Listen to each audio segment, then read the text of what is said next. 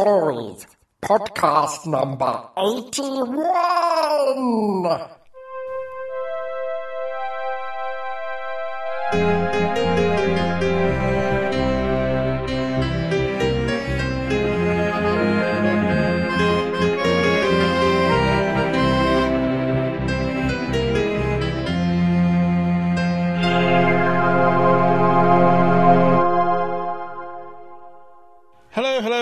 Hello. Flinging wide the door with a wide smile of welcome. I'm Crumley. I'm Adam. I'm Jean. And I am Keith. We have no fake Keith tonight, unfortunately. No. No. Do you mean I'm going to go the whole evening without having the uh, Michael taking out my accent? God blimey, Governor, strike a light. We we can insult you if you like, go by me, climb the apples and stair pears. Look, if you're going to insult me, say it properly. I tell you, it's really bad. yeah, but there again, we have been split up tonight. Yeah, that's true. That's Yeah. true. Split up. We, we did threaten that we after last week we'd have of after last podcast we'd have to split them up Crumbly and fake. Oh, I see. Yeah, yeah, because yeah. they, they you know have to be in front of the classroom, in front of the teacher, and split up. Yes, I'm afraid so. Yeah. It takes all the fun out of it. You'll, you'll be doing an alternate podcasts from now on. Mm. Ah. Do you mean we're going to finish nearly 45 minutes earlier than we normally would? I doubt it.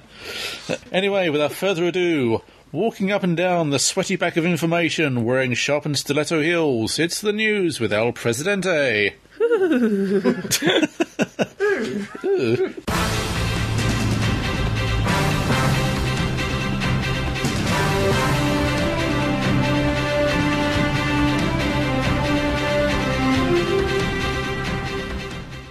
Doctor News then. Bookmaker William Hill. I thought you were going to say William Shatner. that would be book. Maker. God, no. Uh, William Hill has slashed the odds of Doctor Who star Matt Smith being axed from Ooh. the role Oh dear. after the show suffered an alleged drop in ratings. I love the way to, they say alleged. Alleged. Someone must keep these figures and know whether or not there has been a drop. It's complicated. There's been a bit of hoo ha in the press, particularly I think the Daily Mail, about the final episode, The Big Bang, Yeah. having low ratings compared to the final episode of Tense. Yeah. Proper tenure in, of season four. But what they're doing is they're comparing overnights to final figures. Yeah, yeah so that, that might be later, uh, what with World Cup and, and Yep. being in the middle of the summer. So they're saying it's dropped to 5.1 million viewers, Yeah. which isn't true. Yeah. We've already today got in the BBC One figures, it's added a million to it already. Yeah. And there's still half a million probably to add on BBC HD. Yeah, what what I always find is slightly ironic in my old bitter and twisted way is Tennant at his height was getting Kind of seven and a half, seven. yeah Towards six- eight. six, seven, eight million. Yeah, yeah. Sylvester at his height was getting ah, six, hello. seven, eight million, and it got cancelled. I know. No. But- but that was when you only had four channels Yeah, I- and you I- liked I- it. I, I, Yeah. I'm willing to, to acknowledge that, but it's just a little It's oh, changed a yeah. lot. yeah. Well, the odds on the actor leaving have been cut from 6 to 1 to 9 to 2. Ooh. And David Morrissey is favoured to replace him at 4 to 1. Morrissey. Right. Morrissey? I would go out. No, no, Not that Morrissey. Oh, sorry. James Corden, who made an appearance this year, has gone from 100 to 1 to 25 to 1. I can't see As that if- one. Yeah, no, no, no. But this is one of the things William Hill spokesperson said. The viewing figures were disappointing, but Doctor Who was up against the World Cup and sunny skies, so we think Matt will survive the disappointment. From what I can make out, William Hill is usually, not him himself, obviously, but the- the, the- company, the company. is very good at um, predicting these kind of things. Um, if and so, I reckon if they reckon he's going to stay for another season, that's very possible. than Well, he clearly is because they signed the film in a Yeah, week or they, two. they Yeah. were. Uh, so he, that, little that late now. infamous interview in Radio Times. Yeah. Where she s- said that we're looking forward to filming next season. They've done the read throughs Yeah. already. They, they've got the contracts. Scripts have been commissioned.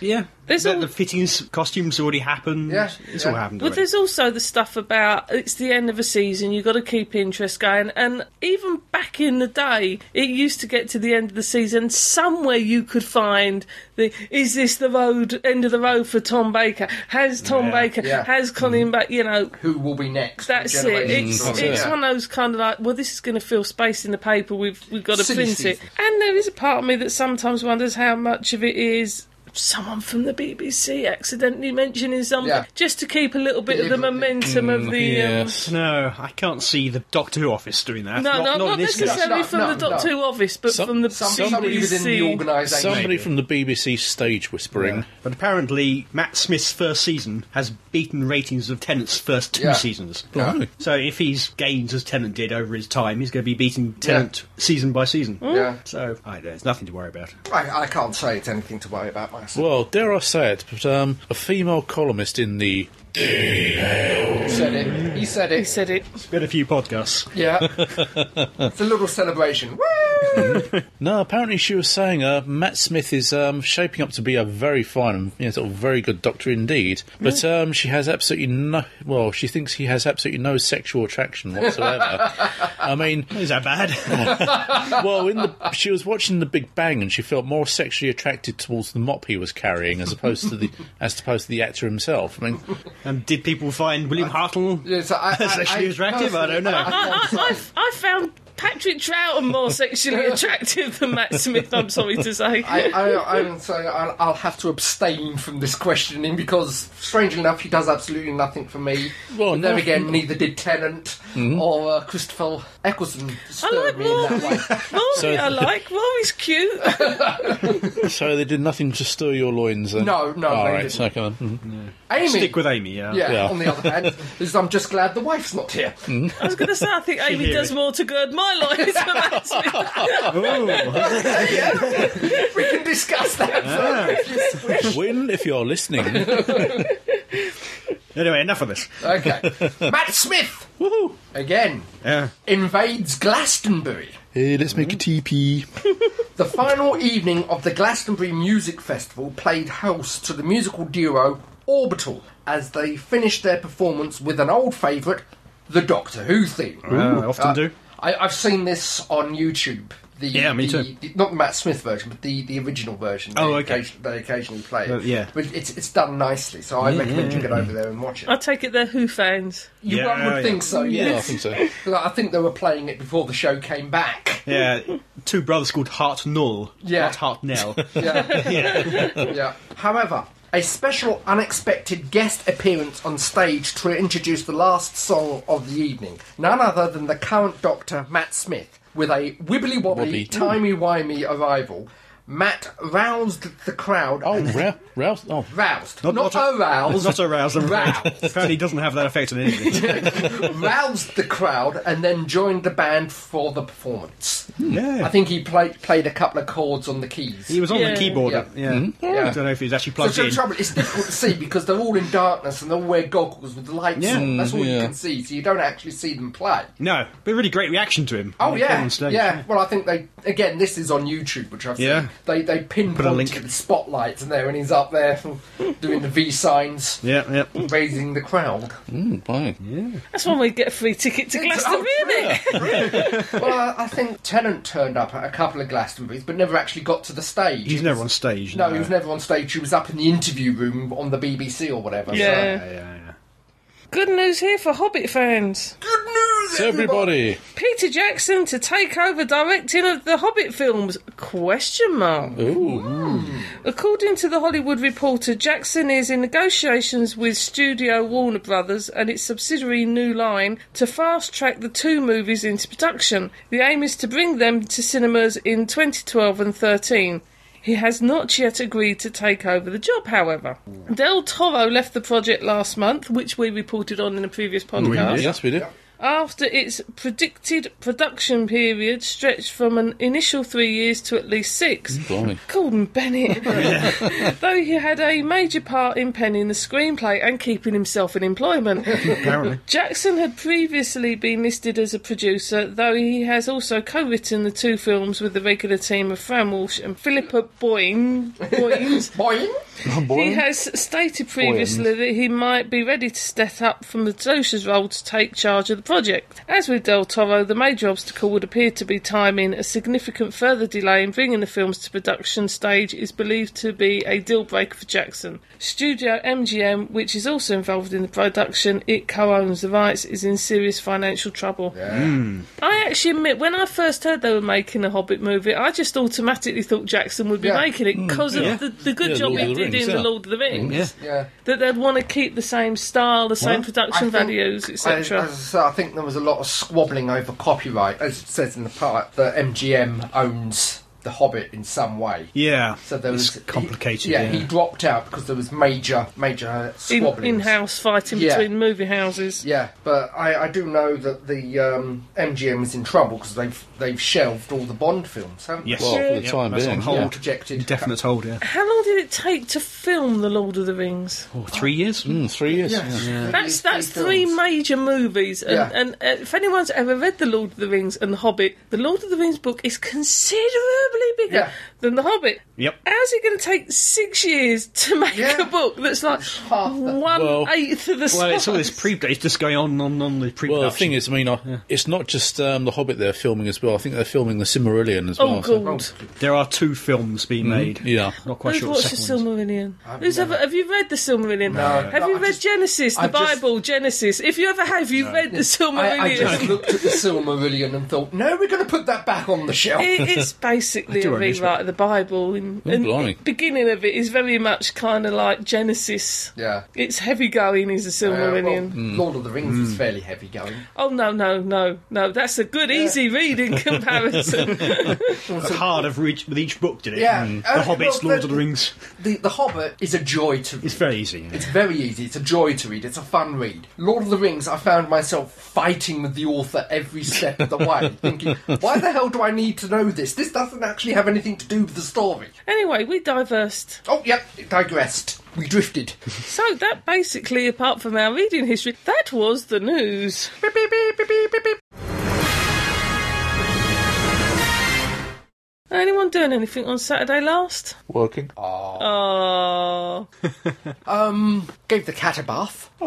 Really? Yeah, look at Did the you- did you lick scratches. it? Look at the scratches. Oh, okay. You didn't lick it. I didn't lick it. No, no. I watched a bit of Doctor Who. Oh yeah. Oh, yeah. Before we begin, though, before we even do the opening credits, we should warn you: spoilers, major, major spoilers Oh, for. Uh, yes. Spoiler music, spoiler music, spoiler la la la la la. In, in fact, why don't you just not listen to the rest of this podcast pretty if much. you haven't watched it? Big Just Bang wind forwards to. You know, sort of- to the feedback. because and there's even no- that'd be spoiled. There- there is no way we can review this without just like blowing it completely. Yeah. Yeah. Okay, kid. This is where it gets complicated.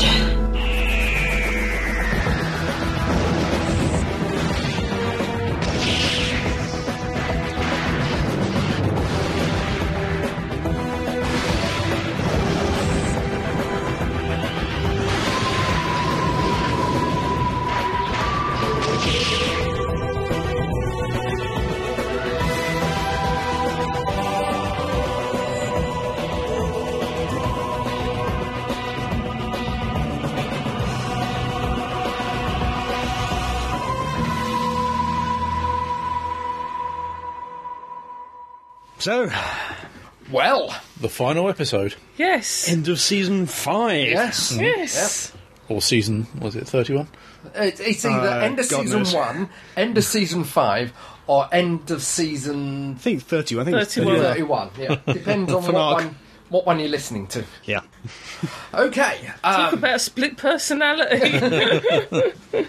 what are we going to do? Are we going to tell people what happened, or Yeah. are we going to just describe our reaction? we'll tell them what happened. Spoiler music, spoiler music. Spoiler music, spoiler music, spoiler music. Right, uh, well, there's Well- this bit where he went into the past, and then he went into the Yeah. future, then he went into the past, The- then he went into the future. The future. Was opened, again, Again. and inside was Amy! yeah, Miss Mistress Pond. So where we were left last time, uh, of course, the Doctor was trapped in the Pandorica. Yep. Yes. Amy was dead. Yes. Rory was plastic. Yes. River was in exploding TARDIS. In exploding Yes. about to TARDIS, die. Yep. yep. And the entire universe was blowing up. Yes. Yes. yes. Boom. All the stars were blowing up. So, no small cliffhanger there. No, no, no. We're playing playing for everything. Opens with Amy. Yes. Little, sorry, And infant Amelia. Yes. Amelia, yes. Brilliant. Um, that was absolutely brilliant. The way it went straight back to 11th hour. And, Yeah. and she did a picture with stars, and there are, of course, no Yeah. stars in the well, sky. No. It, it, it, you had her, it started from the same place in eleventh hour with Yep. her praying to Santa. Santa. But Yep. the policeman doesn't arrive this time. She's box. No, she she reacts to something and just double checks, but the box is not, Mm. Not there. there. Yeah. Santa. Santa. Yes. Yes. Did you hear about the um, dyslexic devil worshipper? Yes. Who Yes. yes. played Santa. Santa. Yeah, he yes. sold, sold his soul to Santa. Yes. So anyway, little Amelia, tea. Yeah, you're okay. oh, it tickled Adam. little Amelia gets a note saying to go and see this exhibition with Yep. the Pandorica. Yes. Yep. Yep. And so Julie drags her aunt, Uh, who we Aunt Sharon. Aunt Sharon. Also, backtracking slightly, you mentioned she drew, drew instead of going with the Raggedy Doctor, she drew stars. Yes. And as everyone knows, there are There no, are no such thing as stars. No stars. such thing as the, stars. The, the night sky is utterly black. Hmm. Except for Richard Dawkins. Except for Yes. There's that bizarre cult going on. yes, yes, Which. I like that line. Yeah. yeah. So anyway, little Amelia turns up at the museum, legs it away from her mum, Yep. walks past an absolutely wonderful stone Dalek. Those Daleks look so much better when they're made of stone and not of old coloured Yes. plastic. Yeah. They really do. And sees on the Pandorica a post-it note saying "Stick around, pond." Yeah. yeah. Again, I notice so throughout the post-it notes, it's pond. Yes. Ne- Yeah, never yeah. Amelia, but the Pond. always pond because we had uh, skipping back again i'm doing this a lot I No, it's all right. apologise. but skipping back again you just saw through the frosted glass of the front door as the note was posted somebody in what looked like a brown jacket and a red Fez. Hat It looks like the Doctor with yeah. Fez on. it looks Yes. like the doctor with a fez on Um, and once all the um, everyone's gone and left the museum, Oh. and the tannoy system says, "Would Emily Pond come to Yep. the desk?" Yeah. He's, She he's missed the drink though. Oh, I've missed the drink. Yes, The so we can do yeah. the drink. See, this is a problem when you dump backwards and forwards in Yeah. time. yeah somebody somebody snatches a mcdonald's or whatever carton of coke Yep. from amelia's mm, hand yes. you don't Yep. see who snatches the No. coke No. So Amelia touches the Pandorica, yes Which Place empty, opens. just her there. and it slowly opens to reveal Amy, amy yeah mm, Grown up. Yes, Grown up a Amelia. grown Amy. who looks at her and says, "This is going to cut the." Now things are going to get get complicated. Complicated. Complicated. And and they do, and they do get very complicated. Uh, you did do a flow graph, didn't you? Oh, where Oh, is flo- it? a flowchart. You Yeah, did a there's- there is a flow chart all the time hopping and, and Yeah, it does kind of hold together just. yes, we then jump back two thousand years yeah, Yeah, after the opening credits, we're after back. the opening credits. yeah, with um, plastic Rory cradling a dead A Amy. dead Amy. after yes. what he's done to her at the end of the previous yeah, episode. yeah, yeah, describing what has happened, what, where things have gone. The universe has ended, but somehow we're still here. Talking to a dead body. Talking to the bed, dead body. And suddenly the doctor arrives wearing a fez and carrying a mop. yes. Arrives, he appears out of thin air. Yeah, sort Yes. of like a, sh- uh, a burst of lightning, and he, he's Yep. there. Um, and sort of like, don't worry, disappears. I did like the fact that he Rory described that Amy's dead. To which the doctor turns around and said, "Oh no, she's only mostly dead." I had a sudden flashback to Princess Bride. Yeah, well, yeah. Princess Bride. He's only mostly dead. I think that was deliberate. Yeah. Doctor disappears, Yep. comes back, Reappears minus the mop. minus the mop. um, Rory goes one into one about she's dead. The doctor goes, we've got more important things to deal with. And Rory plants the most beautiful right hook onto the doctor. I don't look like it wasn't held, that fist punch. You may have misjudged the uh, Yeah. the distance. That was a beautiful punch. There's a better punch than the Doctor is. Totally. But you notice this one doesn't have a glass jaw. The Doctor. Number ten Doctor Ten, Tennant's Doctor, had a glass jaw. Yes, They punched him on uh, one hit and he was unconscious. conscious. Yeah. Um, which was really for the Doctor was pushing Rory to make Yeah, sure he to- was to see that he there was, was. more Rory than there was Plastic. plastic. Also, Yeah. um, Not they have used the word Auton. No, no, Ever. no. and then he disappeared again. Yeah. Again, yes. And then popped back and handed over his sonic screwdriver, Screwdriver. telling him to put it into Amy's His top pocket. top yeah. pocket. Yep. Having told him he's got to put Amy In into the Pandorica. Mm, yeah. Uh, she's only mostly dead, and the Pandorica will revive her. You then cut to the Pandorica where he's put Amy in the Pandorica, and you've got the Doctor with River's time jumper, Yeah. and Rory mm-hmm. stays with the Pandorica, and the Doctor 2,000 About- years. about 2,000 2,000 years years. Mm. ago, and the Doctor jumps to 1996. Yep. Mm. Was it not or 2006? No, And No, 96. 96. 96. Small Amy. Yep. then the story begins. The Doctor, of course, is very surprised when Rory opens it up and asks Yeah. him, "How did you do that?" And then you get the little scene with them comparing Sonics, Sonics. Yeah. Yeah. and a bit of a spark when they touch. 'cause That's it. they're, It's uh, feedback. yeah. The the uh, Blinovitch limitation effect. Yep, because they're the same thing. Yeah. In two different time periods. Two different times. Yeah. Yeah. But uh, the long and short of it is Rory hangs around with the Pandorica for 2,000 2,000 years, years. Um, until it turns up into the museum and the Doctor time jumps back and forwards giving his messages to himself that Yeah. you've just seen, which Yep. I thought was quite nicely done because when they replayed it, they don't play it too far. Yeah. He then decides the only way to save the universe is to get the Pandorica inside the TARDIS, The exploding TARDIS. The exploding TARDIS. TARDIS is um, which will then explode and fill all the cracks, and everyone will forget him, and we'll all go happily on in our lives. Thank you very much. the, the the Pandorica had the remains of the original universe in it. Kind of. It Kind had of. molecules, molecules Yeah, yeah, yeah. atoms A from. few from billion, original yeah, a few universe. billion atoms Yeah, of the that, original that universe. yeah. projected into the exploding TARDIS, which was actually in place of our sun, Yep. that was giving us life for that's it. 2,000 years. Yep. You know, the energy of it being exploded is in a time loop, so it gives us life for 2,000 years. The Pandorica projected in that will shut down all the uh, fissures, Cracks. Openings. Amy's fissures, and uh, but- Gashes. But, it would leave the Doctor on the wrong side of the Oh, yes, the, the, the yes. Crack. So he relied on Amy To remember, yeah. him to bring him back. I'm not sure how that works, but it Yeah, I've It got some questions on that it, one. it worked within the story. It's been set up all season. yeah, Yes, I accept it's been set up all season, and you can set it up to your heart's delight.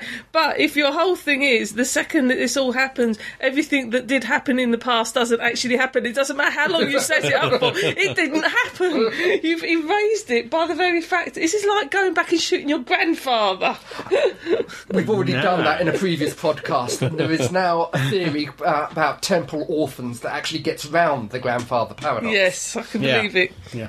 You then have the universe set back to order, Yeah. and Amy wakes up. Yeah. and her mum comes in with breakfast and she's all kind of like it's my mum but she's like she's seen her mum since she was Yeah, small it, it, it's she's sort of coupled with. You have two sets of memories in Amy. Amy's the set of memories from this universe where she's always had a mum, always had a dad, and everything's been normal. And then there's a set of memories from Amy from this from this this season, who's Yeah. never had a mum, doesn't know what's going on, has travelled around the universe with the Doctor, so she's reacting and crying over people that she's always known and always seen. Kind of, yeah. Yeah. Yeah. Yeah. Effectively. Effectively. Um, gets married Yeah, there was was one. Uh, sorry, one small line is when you saw her dad for the first time. I've got a dad. I've got a small dad. yeah who isn't small well, he's he's not tall. He's rotund. He's rotund. Tiny, I think, wasn't it? Yeah, Which tiny dad. That's it. so yeah they finally get hitched um, Rory and Mrs Pond Yep. So or is the- that Mrs Pond and Mr, Mr. Pond, Pond, Yeah. Um, and during the wedding someone gives her a present Yes. Again, another time thingy that I'm going to argue about. River can all be explained. River, try, someone bloody explain it to me. River walks past the window, Mm, that's right. and she's Amy's given the, diary. blank TARDIS diary. Yeah. At which point I then recited the something old, something new, something blah, blah, blah. Yep, and she then recites the something old, new, borrow blue, and the Raggedy Doctor appears. He does silly dances. they whisked into the TARDIS, say bye bye, and then we'll go on honeymoon on an intergalactic Yeah. version of the The Orient, Orient Express. Possibly. Yes. Yep. Now, where do we begin? I loved the bit where River was on the roof with them and sort of like, you know, says, What is that on your head? Oh, and between There's, Amy yeah, and there- River. there's one. Yeah. There's one point in time where he, he knocks into an, an Egyptian exhibit and knocks the fez off, hmm. and mm-hmm. instead of putting the fez back on the doll, he puts, Puts the on fez on his head. Eventually, Yes. he kind of carries around. Yeah, it it tries to Amelia pa- first. Yeah, it tries to pass it off to other people. yeah, mm. Mm. yeah. And as the song goes, you can never do it without a fez on. What song is that? Huh? Just nod and smile. Nod and No, it's the fez by Steely Dan. okay. And at, one- at one point, Amy, Amy, Amy grabs the fez off, Yeah. throws it like some kind of uh, clay pigeon into the air, at which point River disposes of it. You get a virtual telepathic communication between Amy and River because they both look at the fez, both look at each other, then one grabs it and the other one shoots it. I do like to point out here that Adam has um, time jumped on this completely mm-hmm. anyway. Yeah. How long has Amy been wearing the fez? Yeah, cardboard gone quite a while now. in the, in the corner there. Yes, Gunhilda Knobnacker has been wearing wearing a fez on her head since And- we did the mm-hmm. 11th yeah. hour podcast. Yeah. an yeah. Egyptian fez. An Egyptian So a real fez, yeah. Genuine fez. Obviously, you pre you, you jumped into the future and you ah. saw that. Had some insider information, maybe. oh, speaking of lifeless representations, we haven't said hello to the Oh, head we of haven't. Yet. Oh, hello! Uh, head of Head of Pertwee! and Hello, Hello, cardboard cardboard Gunhilda Gunhilda Knobnacker. Knobnacker. And Getting fez. And fez. Fez. a scarf too. Yeah, for she's that also wearing a scarf. Yes. Oh yes, one thing we missed, we forgot to point out was that Rory had been protecting the Pandorica for a couple of thousand years. matter. Just under, yeah. Yes.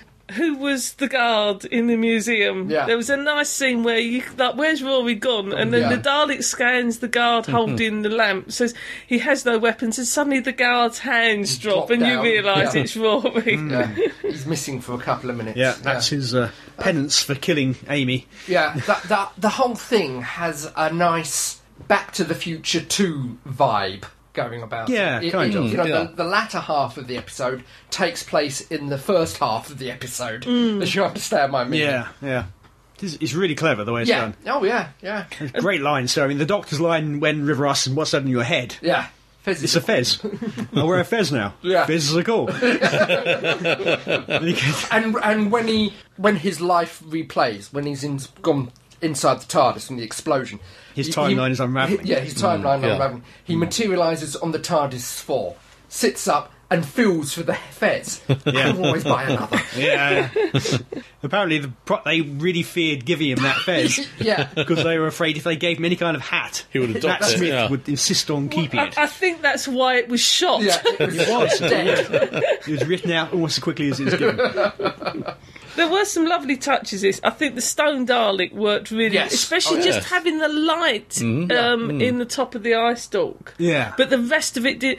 I, I was a bit worried when it said rejuvenating Yeah, or whatever it was. It was suddenly going to turn into the plastic fat Yeah. Dalek again. The eye but Dalek. the fact that it Yeah. stayed the stone Yeah. Dalek, I thought We that had- was quite atmospheric. You had um, the eye stalk was slightly broken. Bits of the sucker arm Yeah. Yes. broken. Yeah.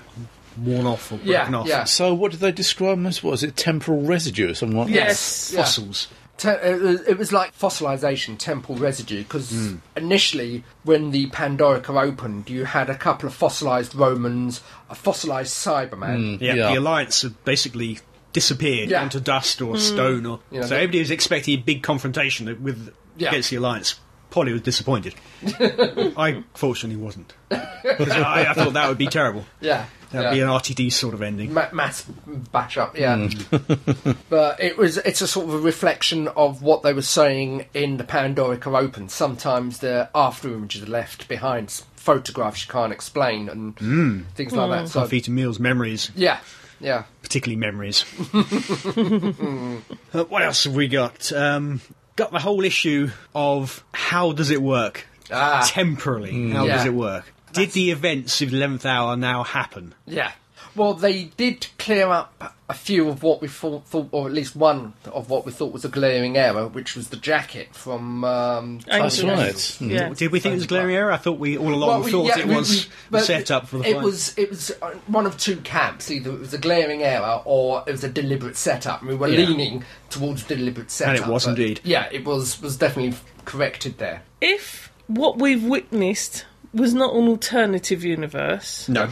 why did did the whopping never happen then? Because she The she whopping? never wa- she never remembered the Daleks of Wapping. No. So did that Okay. never happen? That did happen, So but why didn't nobody she remembered remem- it because the Daleks and the Cybermen, the Cyber King, were erased by the crack. But when were they raised by the crack? Because they had to exist in order to form the alliance to put the Doctor in the Pandorica. Well, that that's the whole point. You're into multiple timelines. and Which I then think- calls into question: the- Is that is what we witnessed this Yes. timeline or the other timeline? Yes and no. Yes and no, I mean- it happened in a not happening way.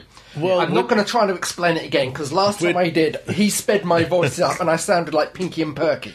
well, we're delving into the realms of quantum mechanics Yeah. here. I mean, I think that the uh, the basic premise is that there isn't multiple timelines going on here. Mm-hmm. There's this one timeline being changed. Yeah.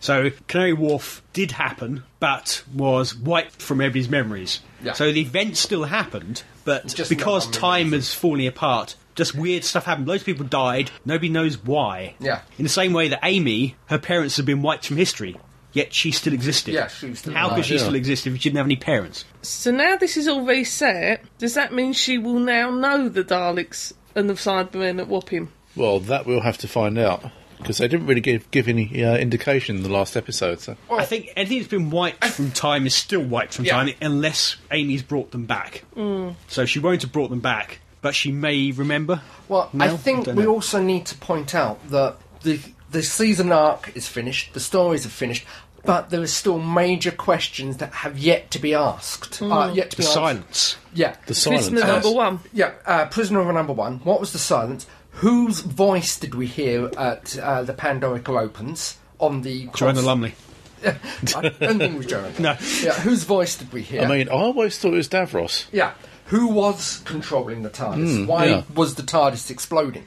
Yes, that was Yep. something that, that wasn't answered. No. Why was the TARDIS exploding? It- what it was- caused it to explode? That's- Yeah, but next that's, year. that's the whole point. At the right at the end, before the phones ring, he, uh, the doctor, did ask those questions. The, it's not the fact that we they have forgotten them. We're drawing atten- they're drawing attention to the fact that it hasn't been answered. So some of the season arc has been answered, but unlike RTD, this arc is going over into the next season. Yeah, it's basically a two season arc. Yeah, Ah, right. And there were things like when the doctor turned up to the seven-year-old Amy when she got parents. yes. Yep.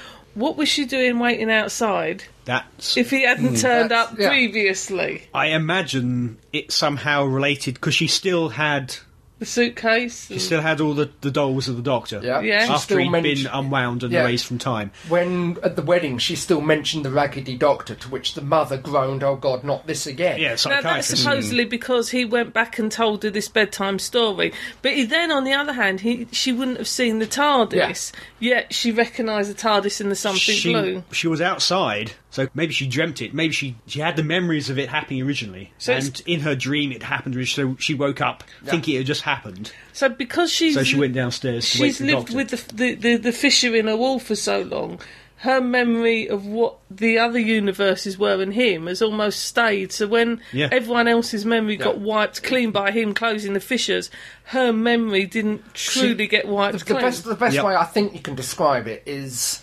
she is the eye of the storm, like a Mm. hurricane. Everything yeah. around her is still, but everything is changing. But she's Yeah, in the middle of it. So The, she's still, the, the she's the, scene, centre point. the scene at the wedding where she starts, you know, where she stands up and she starts talking about the doctor and the TARDIS and such. And uh, yeah, her mother says, "Oh, after all the psychiatric Yeah. evaluations we've had done for All, us." all the biting. That's it. Yeah. How does River remember? Um, River is outside time and also is a been a time traveller and uh, sort of large amounts of timey wimey wibbly wobbly stuff. You don't know, do you? You're making that one up. Well, it goes back to um, Cold She- Blood. Is at the end of Cold Blood, the Doctor says you can remember Rory. If you concentrate, you can remember him. So River has obviously prepared herself, knowing that she would have her memory erased. She's prepared herself and made sure she didn't forget. I still think she's going to turn out to be a part Yeah. manifestation of the TARDIS. I'm just saying, No. there are. It all it all links back. If you look at the whole season as a whole, it all fits I, I, together. I will admit, plot lines it is on fairly shaky ground. No, but, don't think but to me, narratively, it works. I think yeah, it works definitely. Yeah. It's it's great fun. It's great of you know. Is he? Is she married the human Rory, or is she married a plastic one with a gun in his married, hand? is she married to an Well, auton? I, I think she's married the human Rory, Yeah. but she did turn around and I was plastic. Yeah, she's brought him back as mm-hmm. she Yeah. remembers him Yeah. as a human, Yeah. the same way she's brought back her parents and Yeah. the Doctor as he was. So he has memories of being plastic, Plastic. Rory, Yeah, he has has memories of mm. plastic. because somehow there's some implication that his soul or something was brought back by Yeah. Amy. Yes. Yeah. So that soul It has was been the brought psychic, back. the in- psychic resonance of that room that she lived in. Yeah, yeah. I did like the end where they, they charged in and he's going, Don't you think it's time you should say goodbye? Yeah. And she went to the door and, Bye bye, everyone! Yeah, One scene that did make me laugh is where the TARDIS materialises on the dance floor. and just, oh, Aaron, I better move this. We're going to need this for dancing. Yes, slap bang in the middle. I like the fact that now, for two seasons, well, two seasons now, we're going to have an established uh, TARDIS crew. Hopefully hmm. we don't know how long into Don't the know season. how long it will go, but you know the Amy might go halfway through. We don't know. no, no, no disrespect to Russell T, but at the end of every season, there was something major and dramatic that ripped apart the TARDIS crew. Yeah. Yeah. some, you know, and it, was, it would be nice to have a little bit of stability. And nice to have a, a happy ending for a season. Yes. yeah. Well, you also know they are the first again. How many other married couples have we Oh, had as true, TARDIS true, Doctor's true, yes. assistants? Yeah. Yes, yes. Because they are officially Mr. and Mrs. Pond. Pond, yeah. uh, no, that's not how it works. Yes, it is. Yeah, you're right. Which I think is quite nice because there, I mean, even this season, and there was a bit of, you know, come on, you can kiss the bride. Yeah. There has been a little bit of Amy lusting after the Yeah. doctor. I, I did like that. You can kiss the bride. and She comes and he puts fingers, Fingers on, on her her lips. lips. Yeah. Yeah, and what's it? She followed him into the to the TARDIS. You haven't even dragged me into the bushes or something along that line. But it, it's nice to actually have, um, in theory, a couple that are with each Yeah. other. That maybe the stories can develop a little bit more where there isn't this infatuation. And I think Yeah. some of that's built up for the relationship between River and the Yeah. Doctor. It takes Yeah. out the complication of the assistant and Yeah. the Doctor. Mm. The assistant's got Rory. This this frees them up to write the character to somehow get entangled With yeah, with River. Mm-hmm. Mm. which Yep. was certainly signposted at the end of this season. The doctor Are you appeared to married? accidentally propose Yeah. to her. Yeah. Yes, yeah, that, that that was very good writing. Yeah. That dialogue. yeah. Oh yeah. Soon everything changes. Mm. So Yeah. Yeah. But doesn't it always? yeah. now, on the whole, um, how well do you think this uh, episode compared as a part two to the first one? Did it work? Yeah. You know, because oh, yes. on most of them two-parters, the second part I wouldn't say is a damp squid, but is always si- slightly bit of a letdown. I think they, they avoided that by going completely different direction to what everybody is expecting. Yeah, yeah. It basically a, a four person part two. Yeah. There weren't hundreds of monsters or anything, there was the Dalek, Yeah, and then just the four of them. yeah, I think the part Wow. two was as strong as part Definitely. one, Mm, which yeah. is unusual. yeah. It was a more character driven episode that didn't rely so much upon monsters, but Yeah. um, a situation that they all had to deal with. Yeah. I, I preferred Big Bang over Pandorica Opens myself. Is um is the Doctor becoming more and more resilient to Dalek extermination as well? I know he still died in theory yes. because he's lying there dying, and if they hadn't got him into the Pandorica, Yeah. one assumes he, He would would have have regenerated, regenerated. He was uh, presumably is stopping himself regenerating. Yeah. But it's like you know, is he going to get to the point where, hey, what's happened for for for what is it nine gen- regenerations? He's managed to not get exterminated. Two in a, row. Two in a row. yeah. Um, and he does seem to be, you know, resisting it more each time. in, in defence of the story, uh, the Dalek was obviously on low power. Power, It yeah, was yeah, regenerating its power. He kept on saying that, kept on spouting it every chance he got. Yeah, so presumably it hit him before it fully charged up. Yeah. Yeah. The other, I loved the scene, and I loved the difference between the characters of the Doctor and River. When River's found out the Daleks exterminated Oh, oh yeah. the Doctor, and she tells Rory and Amy to leave, and you've got the Dalek and River in the corridor, Yeah. And the Dalek's coming up to River, and basically, you you are an acquaintance of the Doctor. Yeah. You will not kill me. And she's going, "My name's River Song. Consult your database." So she's obviously a bit like the Doctor, well Look known. up. Yeah. Yeah. And then suddenly the Dalek says mercy in a very worried Dalek tone. And you Yeah. get, say it again, mercy, say it again. And when she meets him up, he- the Dalek died. Yeah. Yeah, yeah, so yeah. She makes the Dalek beg and still kills it. That, that's it. She's uh, slightly more ruthless, shall we Oh, say? yeah. Sadistic. Yeah, then some, I, Possibly, yeah. yeah. I Not love quite that scene. torturing it, but I, I kind of almost wanted to actually see her shoot the ice stalker. well, it's a, you have to remember she's in in the uh, storm cage for killing someone. Yeah. So Not the Dalek, I suspect. not the Dalek. But it also shows that the relationship between her and the doctor is something that's a lot more serious, I think, than an assistant Yeah, relationship. yeah. Because whilst many assistants will die for the doctor, Mm-hmm. not many of them will kill for the doctor. And that was a straightforward. Cold blooded murder. Yeah. She could have got away from the Dalek, etc. It was a stand there, blow its brains out job. yeah. I mean, it was my, pure revenge. My opinion is, I mean, the relationship between the Doctor and River Song is more of a, a relationship between equals, yes. as opposed to um, you know, the doc- Doctor uh, assistant. Mentor, Uh, and- mentor and pupil. Hmm. Yeah.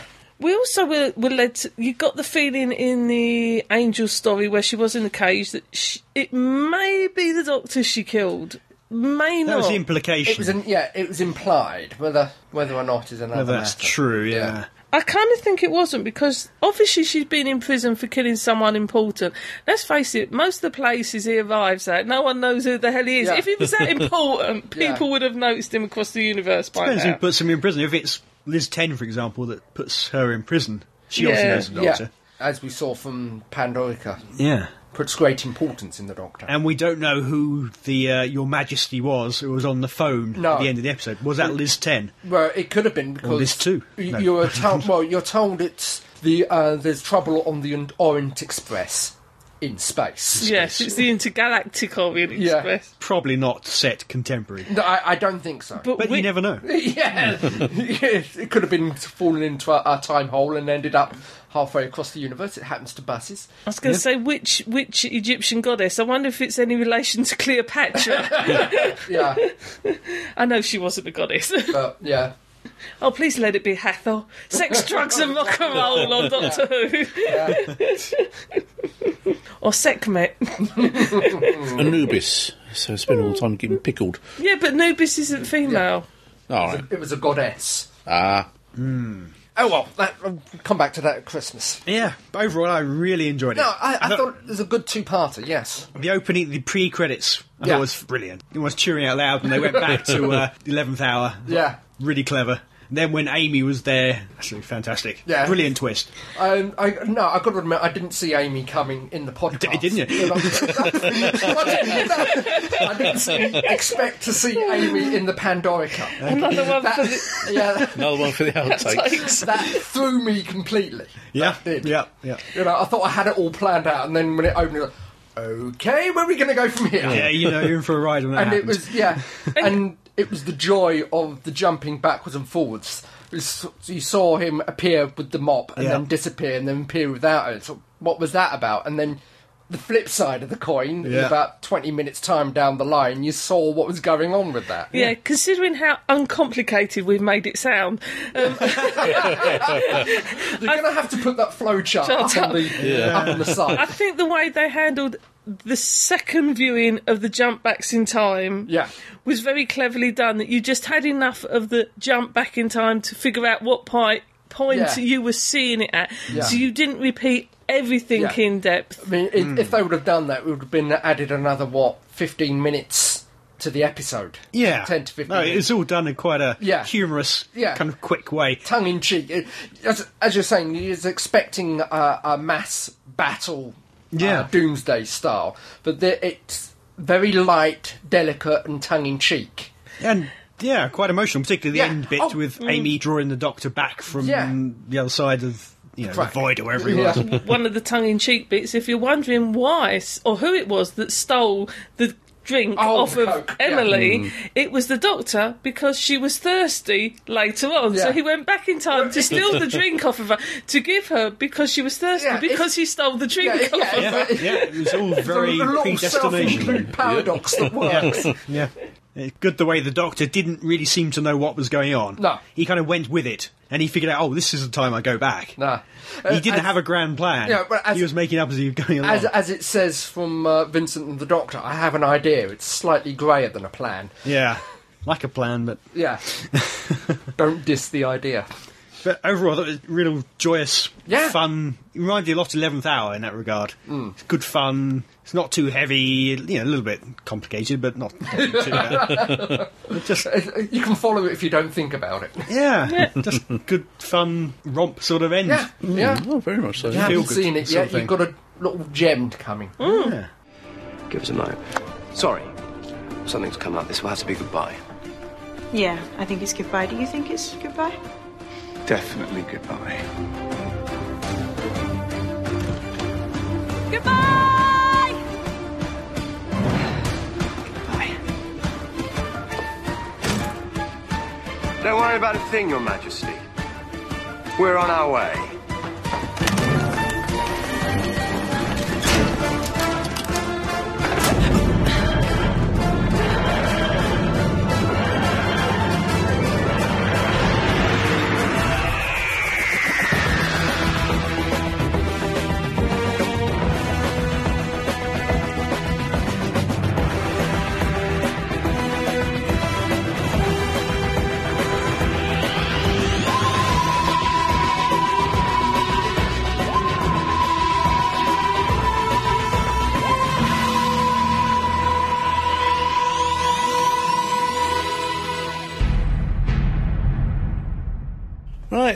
Now that the latest season of Doctor Who is finished, it would be a good time to cast our eye back over the uh, past season and offer up our thoughts and opinions on it.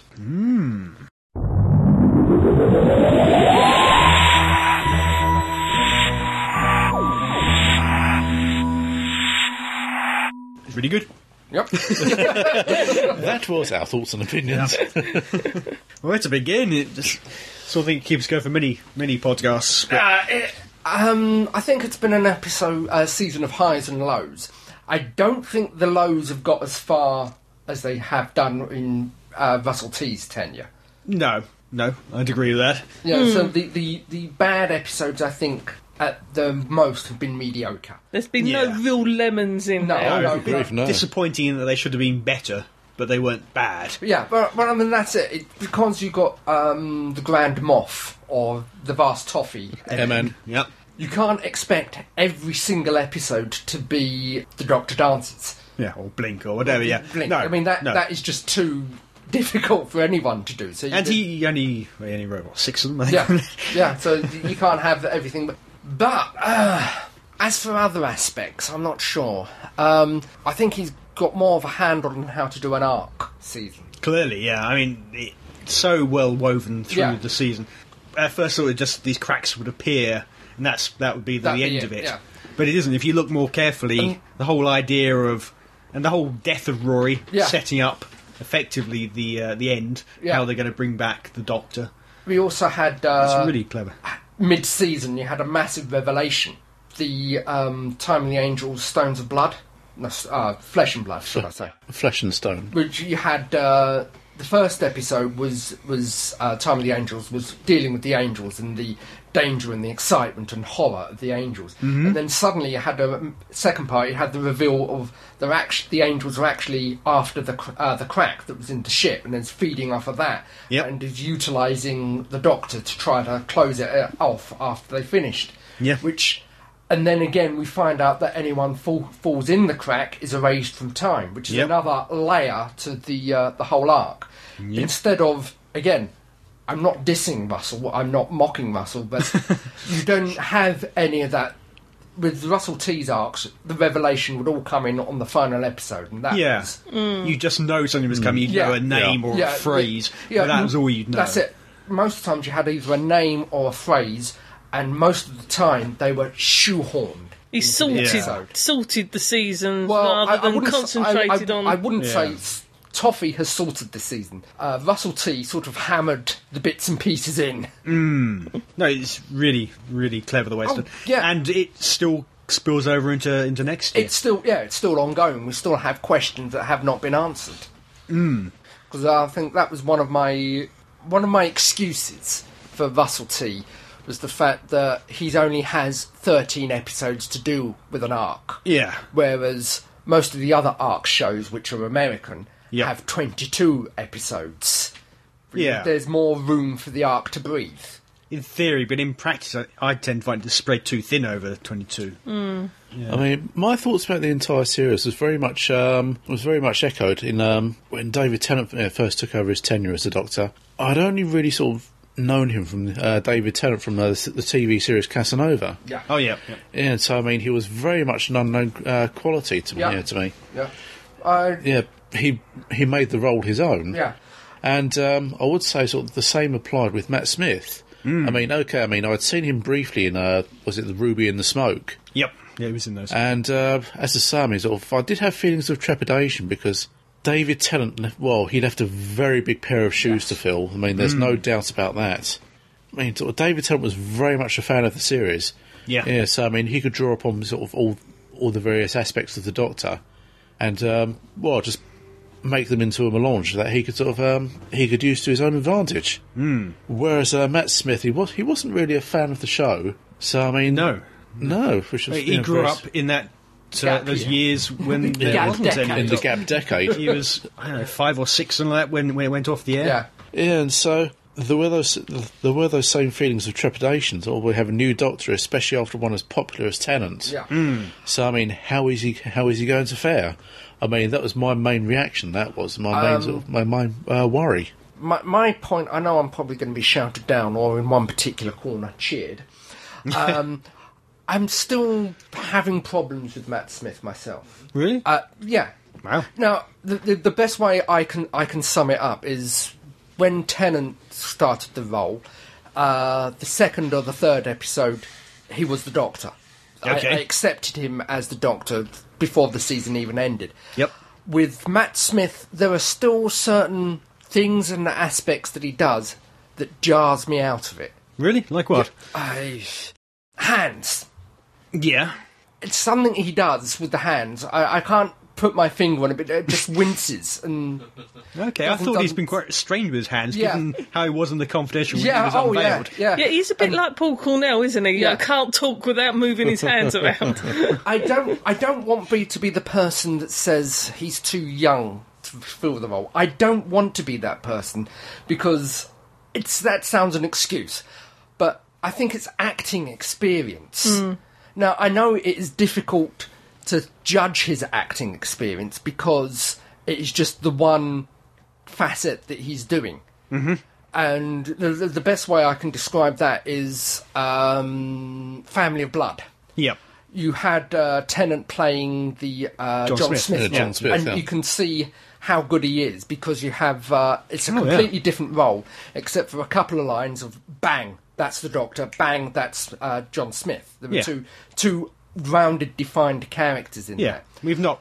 Obviously, this doctor hasn't had the That's opportunity it. to I, do no, that. I, I, I acknowledge and I'm pointing out that, yeah, I know that he doesn't have the opportunity because it's just the one straight character. But there, there's just something that in, in his acting strikes me as slightly. He doesn't have the broad range, the inexperience. Now, Ah, I don't, know, I don't agree. uh, but okay. no, it's just something that it, I'm getting, and uh, as I say, I don't want to say it's because he's too young, because I don't want to be that person. I'm not sure age has got anything to do with it. But well, I'm, I'm, I'm the doomsayer Well, of this yeah. team here. still, even after 13 episodes, I have to say, the he fir- went in determined not to like him. It seemed to I, me. I w- no, I wasn't determined not to like him. Um, I went in with the feeling, and it reflects what Keith uh, is saying, was that it wasn't age. If this had been um, Daniel Radcliffe, I probably wouldn't have been as trepidous, though they're about the same age, because Daniel Dan- Radcliffe, Daniel Radcliffe's had such a broader acting experience. Has he? He's Uh, that one character, wasn't he? He's done a lot more green green screen work. He's done a lot more um, stage acting. He's done more movies, and he has done a lot more TV. I think- yeah, and it's know. it's purely because we've had two excellent actors that have been above the caliber of many of the past Doctors Yeah. and we've been spoiled. And there's a part of me sitting there going, I know I'm getting told it's my age, but it's actually he he to me I did not feel that he necessarily had the acting range in comparison to what we'd had before. Um, when I watched the first episode, eh, it was okay. I enjoyed the episode, but my feelings to it's okay. When I got to the second one and the whole rant about how dare you speak to me, previously I had when I watched Doctor Who, I'm not a 45 year old woman anymore. I'm I'm that 10 year old that's sitting on the on the couch with a cushion. I do let go of some of my adulthood and watch it for what it is, a really good vet. And I usually get quite into the characters and I, you know, I feel for the Doctor if he's in danger and all the rest of it. And this rant just washed over me. It was just like, well, yeah, you have have a hissy fit. Go on and go in the corner and have your hissy fit as the seasons have gone on, I- would say it's improved in that I am now ambivalent towards the Doctor. I do like the episodes. I think Amy's or Karen Gillan's acting's brilliant. I think some of it is, and this is just a personal feeling, I think some of it is Matt has been fettered. Just as Colin was fettered in the fact that he had to wear the costume Yeah. and he had to play the Doctor in a different way to how he wanted it, there has been parts of the scripts that have been David Tennant's lines, or sorry, the the previous Doctor's lines. Now I could get that for the first two or three stories because when you regenerate, there's always Certainly, beginning there's of 11th hour beginnings, is very but but there's been ways that are going through where it's almost like I'm starting to wonder if they're actually writing for Matt Smith, if they've changed hmm. the writing style to suit hmm. the new actor, or making the actor fit into their idea of the Doctor, and if that's what's that's bridging it. I'm, I like Matt Smith as a as a person. I don't dislike the the character he's playing, but I'm feeling nothing for him as the Doctor. He's he's still leaving me quite, as I say, ambivalent about the the actual character. My hero isn't isn't my hero at the moment, but I honestly don't know if that is Matt Smith or if that is the Yeah. directing. I loved Rory. Yes. I loved the interplay between um, Amy and Rory and the Doctor. Um, and I think Rory, although I loved my, my Mickey and I thought he made a wonderful assistant, he was a bit wishy-washy Yeah. at first. Although Rory is time to get wishy-washy, he actually is not going to let his girlfriend get seduced off by No. the Doctor. He's actually fighting for and keeping her. Whereas Mickey kind of like gave, up the up, yeah. ghost. At the, fir- you know, if Mickey put up more of a fight, Yeah. you know, he'd have kept the girl. Um, and I love the reintroduction of River this season. I love River. I think she's a wonderful character. And the inside of the TARDIS is great. And will they do a season? They won't do one next season, but will they do a season without now? Now, now this is a this is a big suggestion here. This is a big step forward for this new Doctor Who. And and don't faint if I suggest it without an arc. Having just 13 random different stories that don't have a heart. You know, like what you, s- what's it called? Adventures in, in, Adventures in, oh yes, time and space. You see, that, that's the trouble.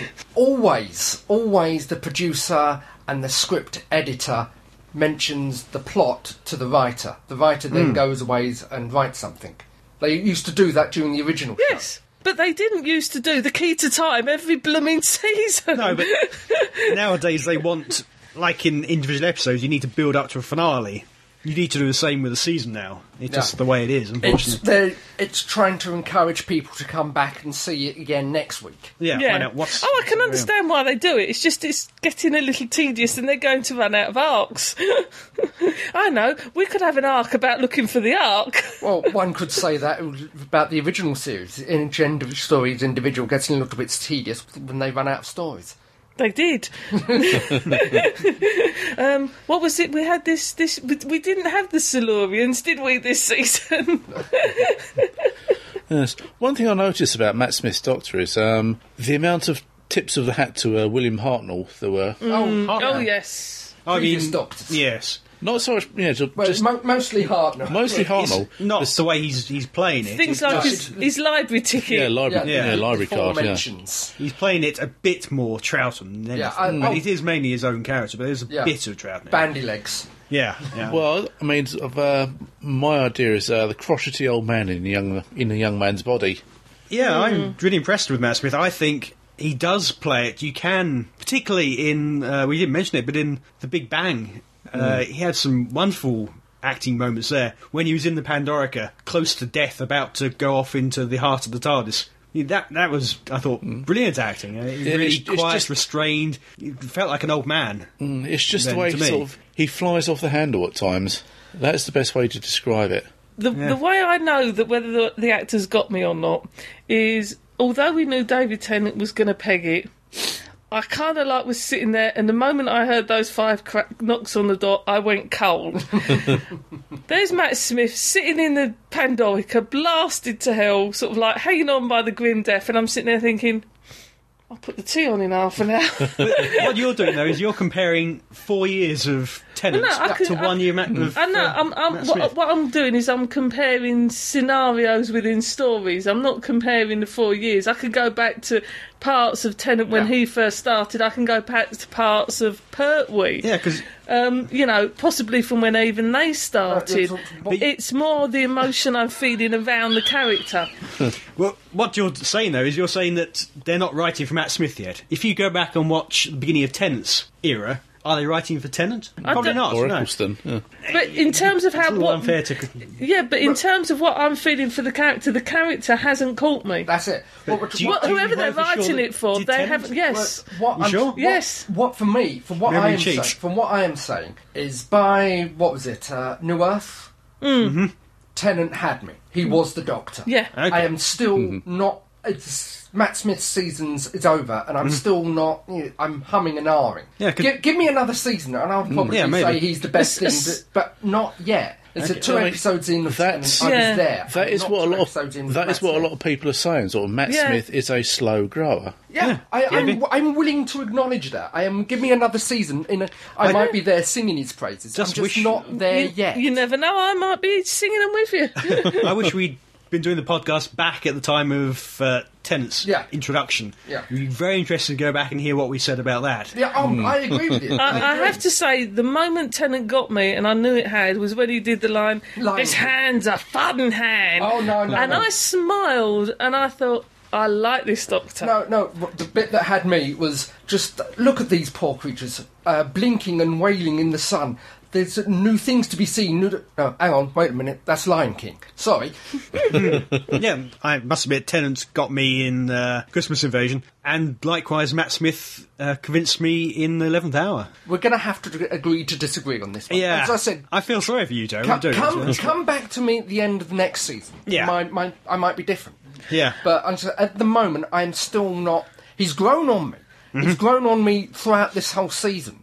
But I'm still not there yet. Hmm. I have to say, there is no problem with it because let's face it, if we all did a roundup here of which incarnation of the Master we like, we can all probably think of one particular incarnation of the Master we didn't like as much as the others. That's Yeah. no disrespect upon the actor that played it, but for whatever reason, that actor did not Grab. grab us Yeah. in the same way that possibly the previous ones or the following ones the one did. I'm thinking of just didn't really get the part at all. I think. Yes, I think we're thinking the same one. And th- let's face it, this is we will use regenerations here, not stunt doubles, etc. This is the eleventh actor to play one Yeah. person. Yeah. The chances of a group of people liking all eleven Yeah. actors mm-hmm. to the same extent is very, very slim. Oh, yeah. For whatever Yeah, but I, reason. mean, I can say by the second season of Matt Smith's tenure, I mean, he is going to have the role and he is going to make it his own.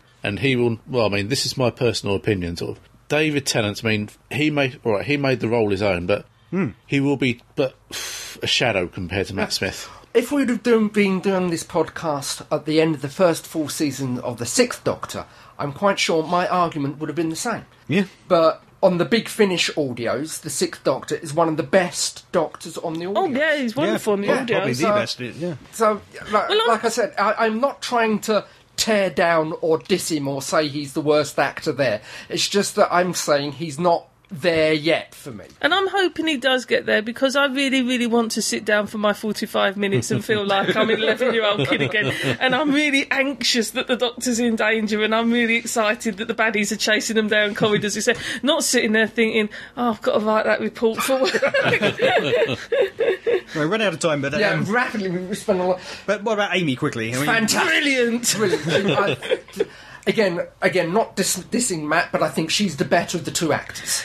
Well, she's got an easy job. She's playing yeah, a human. exactly. Yeah, She's yeah. played a 21 year old human, That's which it, she yeah, happens we, to be. We can relate to that. I have only one concern about Amy. Mm-hmm. No woman should have legs that go up to her armpits as well as hers do. Well, I'm sure El Presidente's not complaining, so. Oh, no. No, I, I thought she was a wonderful character. Yeah. Sad to say, mate, with Rory as well. Oh, I thought they yeah. both played Roy- very, very well. Roy's was- sweet. He was a perfect foil to the Doctor. he Oh, yeah. was. Yeah. I, I, again, I know I, I've just uh, mashed Matt Smith, but I do like it whenever Rory's mentioned and the nose action. Yeah. yeah. Didn't have much left at the end of the No, no, no. series. I'll tell you what Amy does remind me of. There is elements of Donna in that she's not quite so full, and she's also a bit of her own character. Feisty, ready. Yeah, there's that feisty, feisty yeah. element Yeah. to it. Rose, Rose, I like dearly, but and she did start to annoy me at the end. But she wasn't really that feisty. She was very much, I will follow you wherever you go, kind of She was more lapdoggy puppy, style. puppy dog. Yeah, um, Well, she was too busy breaking those new teeth. I mean, yeah. yeah, trying to mumble around those. I mean, Whereas, Got although a mouthful Amy, nowadays. yeah, Amy had a bit of the hots for the Doctor, she was still quite her Yeah. own character, Yeah. like Yeah. Donna was. Hmm. Maybe that's just where they're getting more comfortable at writing for assistants as well, giving them their own identities. Maybe. You, you, I can aided understand that the first few seasons you don't want to write a strong assistant because you're trying to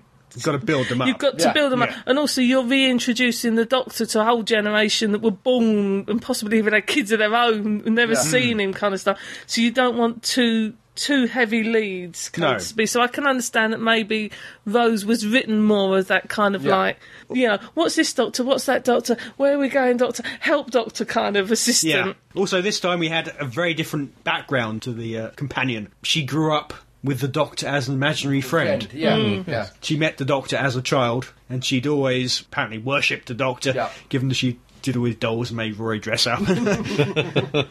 so she she was a companion who wanted to get away from her humdrum life, get away from Aunt Sharon. That's it. Can I ask a question on that? Yeah. Does this mean she's going to raid the Doctor's closet for their honeymoon night for Rory? Well, maybe. Oh, Roy, Roy wandering around the wardrobe room, yeah. Yes. Maybe she's got beyond that. Just wear a bow tie for me, Rory. Just this once. Oh, whereabouts? That's the one problem the character has. She hates bow ties. I don't Yeah. why. it's just a man sitting there. Yes, bow with the bow tie. Please, please, please, please, please, please, can I make one request to the BBC production office and BBC Worldwide? Please, please, please, What, what, please, what, please, what, what? let us never see those fat Daleks again.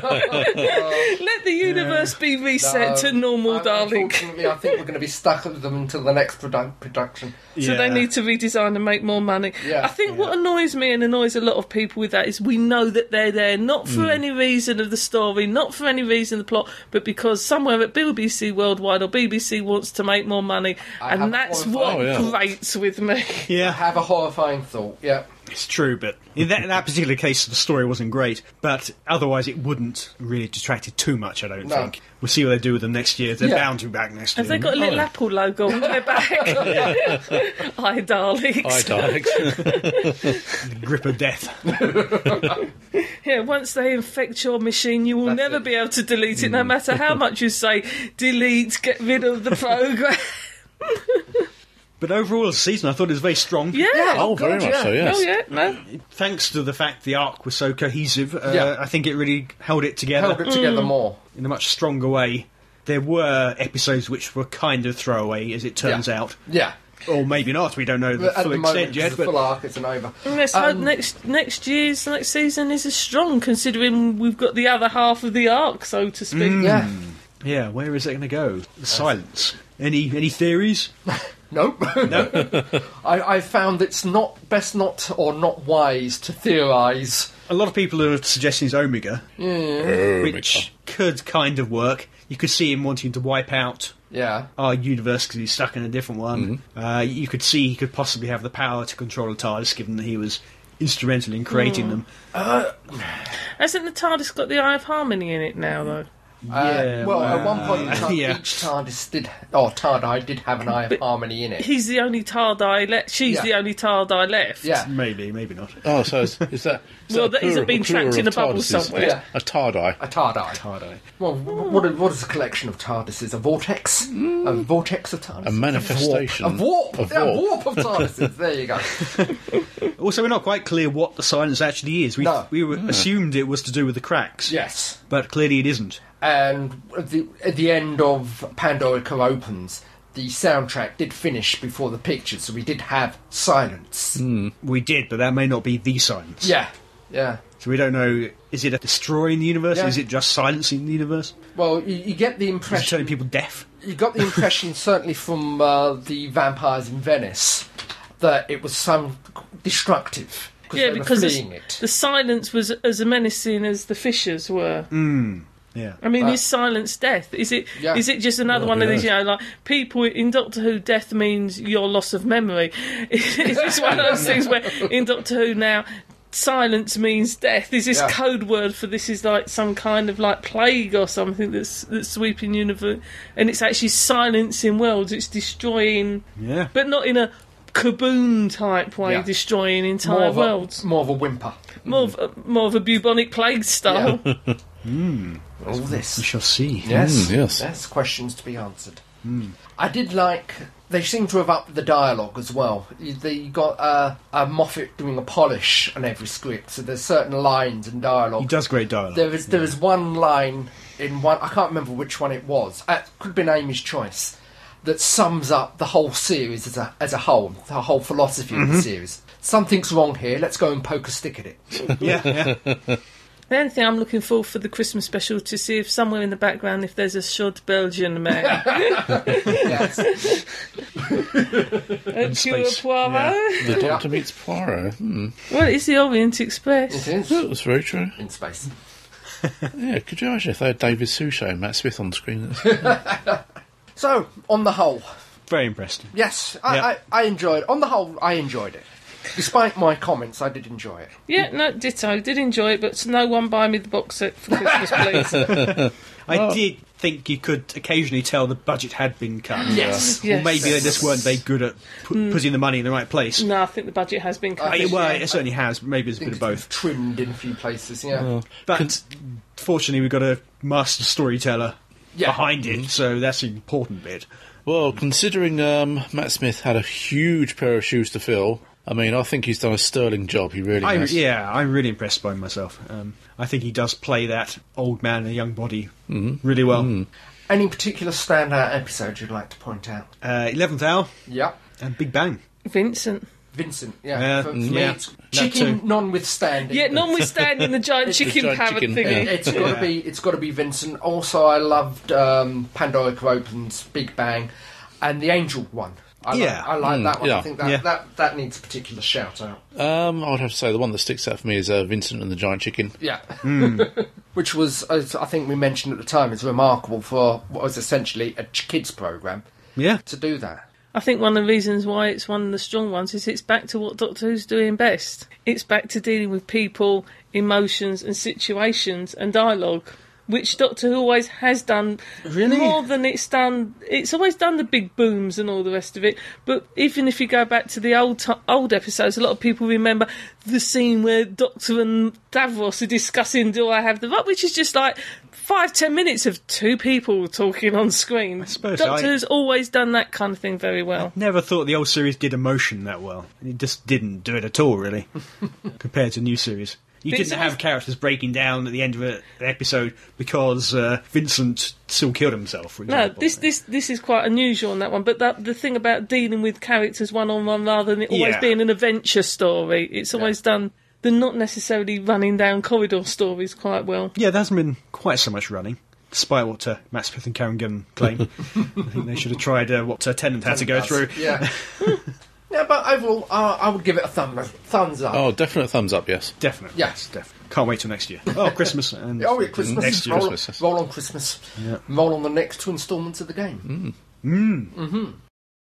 I thought, well, I, I started to think that maybe you were just like a madman with a box. Amy Pond, there's something you better understand about me because it's important, and one day your life may depend on it. I am definitely a madman with a box. Ha ha! Yeah. Goodbye, Leadworth. Hello, everything.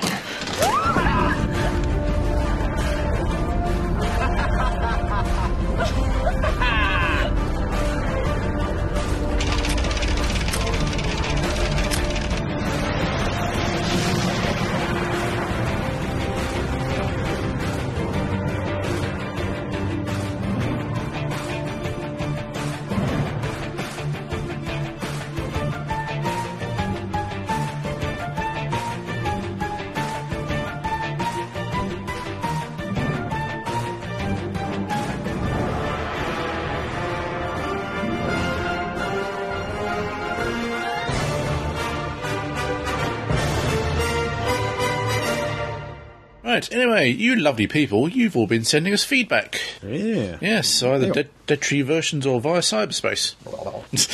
yes, we have one here from Reese Parton. He says, Dear team, Hello, Reese. I think the Doctor is making the cracks from inside the Pandorica to warm himself and Amy, and possibly the Atar- ah. Atraxi knows all about the Doctor's enemies because it's gone back in time. That's something I just came up with. Anywho, this might be wrong, but be nice to real Keith from Reese Parton. Thank you. I'd also like to say thank you to Reese for sending me the website address for a bit of the Who mu- music. Oh, yeah, yeah. Yeah, I, ha- I have to thank you for that, Reese. I'm listening to that with great joy. I have one here from David B. Ah, hi, David B. Hello, Hello, David, David B. Hello, gang, and head of Pertwee. In rare form for show 79, it seems, sounds like a good time was had by all. Can anyone remember show 79? no need to read this out on air. Oops. I just thought that Jean should know that the form of recreational diving, thank Keith mentioned, is also common slang here in the States as well. No translation required. Oh, good. yeah, but we're smutty, so we're going to read it out on air anyway.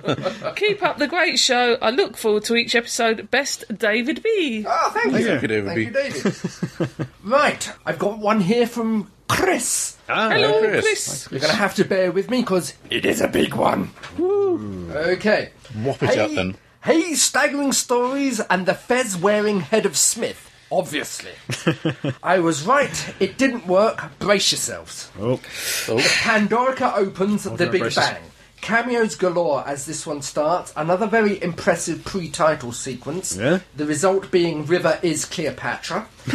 For a bit, Vavavoom indeed. Stonehenge. How has it taken this long? Underhenge, spooky, very spooky. The attack on Amy by the Cyberhead was very frightening, nasty, flailing tendrils, and uh, it was trying to eat her. Very not good. Who, who would want to eat Amy? Rory's back, but no, it's Rory the Roman Auton. That reveal was very good, by the way, with all the Romans being Autons. Anyway, back to Rory. The scene where the Doctor is talking to Rory unknowingly has to be one of the funniest things Steven Moffat has ever written, especially the small prod the Doctor gives him. the bit with the Doctor giving his speech to the crowd of ships, I like to dub the Doctor does Live Aid.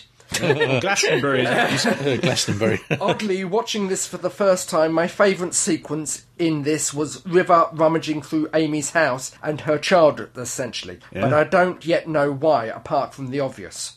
The ending with all the monsters turning up again was a bit surprising. The hmm. main reason why they did this was so they could have that procession and be the last thing the Doctor ever saw. The scene between Amy and Rory at the end was very well played by both actors, and definitely Arthur Darvill's best bit of acting this season. Hmm. Honestly, once Amy was shot, I think the picture said it all. A numbing inevitability of the Doctor being put away in the Pandorica. I really felt for the Doctor as he desperately pleaded with his enemies one last time, but to no avail. It seems this fairy tale, the Doctor isn't the good wizard, but the evil goblin. 1,894 years later. Amelia's back and going to the spooky museum where the Pandorica is with Amy. What? I'll say that now. All the pond on pond stuff was a lot of fun to stop it. was a lot of fun to watch. Good on Rory. You know, you get criminal sentences for thoughts like that. That's So not wait- right. That isn't right. It's the way you said it. Pond on pond. Reading it. Good on Rory for punching the doctor and sticking with her up for Amy. She is important. The image of him waiting protect to protect her is so truly touching and epic. The wibbly wobbly timey wimey fezzy wezzy sequence, as I like to call it, was well constructed and hilarious. Also pleased Matt Smith has found something else he can make cool. Speaking of which, Great Matt Smith performance, number one. The discussion between him and Amy before he set off in the Pandorica. Yep. I have never seen any actor do such a tender, intimate scene without seeming thoroughly exhausted. And so hmm. time gets rewritten. I don't know about the future Doctor stuff telling Amy something important when she was seven from the time in the Angels Flesh and Stone when I sent you my review, but now we get to see it. Great Matt Smith performance number two again, talking to Amy in bed asleep. Yep. Such a wonderful piece of monologue. I had a tiny pang of sadness when he said bye bye pond mm. and that he worked in the something old, new, borrowed, and blue line. You clever doctor. this gets truly an excellent payoff during, during the wedding in 11th hour. I talked about Amy believing in the magic, and the scene proved that she properly believes now. Such a brilliant way to round off her character arc for this season. We've even got a few more hints about River. More on this next season, it seems. And oh yes, Rory's back! Perhaps uh, properly this time, I hope. Maybe. As the new crew are now on the way, I'd like to thank the whole cast and crew, particularly Piers Wenger and Beth Willis, who didn't seem to get enough praise for making this season possible. To finish this review, I must say this about Steven, the vast toffee MN. It's interesting as I think I became a proper Doctor Who fan after watching The Curse of Fatal Death. Thus, after The Empty Child and The Doctor Dances, I was like, Steven Moffat, you're a scary writer. After Blink, Steven Moffat, you are a genius. After the 11th Hour and The Beast Below, Steven Moffat, that's pure magic. After Time and the Angels, Flesh and Stone, Steven Moffat, I am not worthy. and so after this, Steven Moffat, my life at your command. Lastly, honestly, this is it.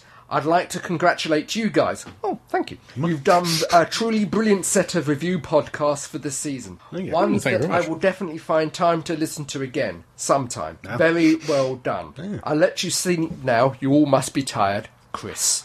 Yeah, we are. Thank you, Chris. you don't know the half of it. Question Did Amy only marry Rory because the doctor told her to fall in love with Rory so that she could have the wedding so she be. could do the something else?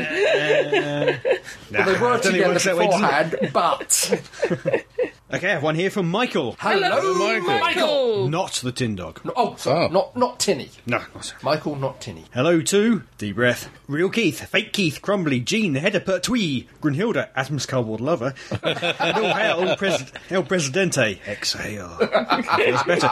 Well, I'm writing to congratulate you on your 100th podcast. Ooh. What? I hear you cry. But yes, excluding the promos between episodes 45, 46, and 61, 62, and including the DWPA casts, Mr. Dalek stories, and podcasts containing Galashon. Um, excuse me, shouldn't you be shaking your fist when you're there? Galashon!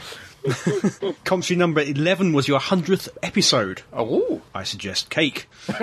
or maybe 100 USP bars each. Bars. good old Oos. Have an USP. Now that Series 5 is over, it's not Series 1, you toffee pillock. I'll give you a mark out of 10 for each episode. The 11th hour, 8 out of 10. Get a girlfriend, Jeff. the Beast Below, 8 out of 10. Get some clothes, Amy. What are you talking about? Don't be mad. Uh, a Victory of the Daleks, 3 out of 10. Get a plot, Gatiss. Time of Angels, 10 out of 10. Get nothing at all, it's perfect. Flesh and Stone, 9 out of 10. Get a cold shower for El Presidente. Vampires in Venice, 5 out of 10. Ditto. Amy's Choice, 8 out of 10. Get a poncho, Rory. Hungry Earth, 8 out of 10. Get Amy pulled. Underground. Cold Blood, 6.5 out of 10. Mm-hmm. Get your arm into Amy's crack, Matt. Vincent and the Doctor, 11 out of 10. Oh, yes. Getting the Thex budget Moffat. the Lodger, 10 out of 10. Hmm. Get your coat, Craig, you've pulled. the Pandorica opens, 10 out of 10. Yep. Get Zygons, please, I want them. The Big Bang, 10 out of 10. Get a fez. I wear a fez now. Fezes are cool. There you go, mustache. I'm currently in the holes in Carcassonne. Viva El Presidente, all hail ahead of Pertwee. Be nice to the real Keith, Oh, especially you, fake Keith. Oh, Just very quiet tonight. yes. Hello, Win, and why not try an USP today? Oodles, Michael. well, thank you. Do I have to get rid of my blue fez now because I might be trendy? I got a blue fez. I have a blue fez. blue I thought they were all red. Or... No, no, I got a blue one when I was over there. Genuine ah. fez. A genuine fez from a fez hmm. shop in Egypt. Mine's a genuine one too. Thank you. Yeah, a lot of ten out of tens there. Yes. Hmm. Yeah. And uh, besides Victory of the Daleks, all very good scores. Vampires of Venice, five out of ten. But yeah, Right. thank you. We have one here from Owain. Hello, Hey, Wayne. Wayne. Wayne. Hi guys, good and Tag. Right, more of my Tag. reviews. Guten Morgen. Time of the Angels, Flesh and Stone. Home of my favourite scary moment, the slowly moving head of the angels. It's not continually correct, however, it was very scary. Hmm. oh dear, puns ahoy. Vampires of Venice, what a fishy story. Oh. it was a better foray, or should that be more? Oh, into Italy, into Italy than Fires of Vulcan, as there were no cod Italian accents. Oh. I think Venice was definitely the right place for the story. Okay, I watched this, but don't remember much. I was tired, so I'm filling my. I should be filleting my review with fish jokes. Amy's choice. This was an excellent premise for a story, and if anyone mm. noticed a small nod to the future with a certain character dying, Yeah.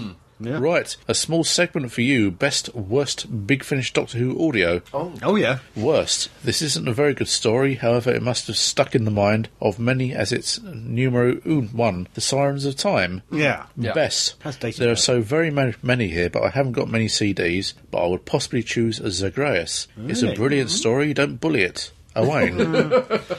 I never took to that one, I'm afraid. Thank you. Yes. Thank you. Wayne. Thank you. Hmm. I have one from here from Ari B. Hi, oh. Harry. Hello, Ari. Hello, Harry. Harry, dear staggerers, and a special hello to La Cabeza del Pertuis. to the potty mouth at the beginning of show 79, American know what bleep diving is. Thank you very much. Anytime. what? What's muff diving? I don't get this. No, not too tough. Also, I just finished The Big Bang and loved it. Oh, yeah. It was Yep. probably the timey-wimeyest episode of whoever, and I think that worked rather well. Despite the show being about time travel, they very rarely actually focus on some of the more convoluted aspects Yes. of it. You can't cross your own timeline. No. Yes, is it? Um, don't cross your own t- uh, sonic screwdrivers either. They spark. I'm also excited for next season, which will finally have the first married couple as companions. Yes. I think hmm. the couple dynamic can preserve some of the romantic aspects we've seen in Who lately without actually involving the Doctor. Yep. I finally got my wife to start watching this season on BBC America and really wish she'd get caught up already. I think the closest we've come to married couples is everyone kind of has a sneaky suspicion Ian and Barbara got Yeah. hitched when they Yeah. got back to Well, work. Got Yeah. together afterwards, but The unofficial stuff set afterwards. They are married, aren't they? Yeah, think. Yeah. in, in some of Because the those characters books. drew closer and closer as we Mm. got towards the end of it. and uh, the the photograph montage afterwards, you get they certainly stayed together. Yeah. I have one here from Sarah, Hello, Sarah. Sarah! who starts with some weird writing I don't understand. May Governon, staggering storytellers, an additional cardboard Amy, and a head of Pertwee.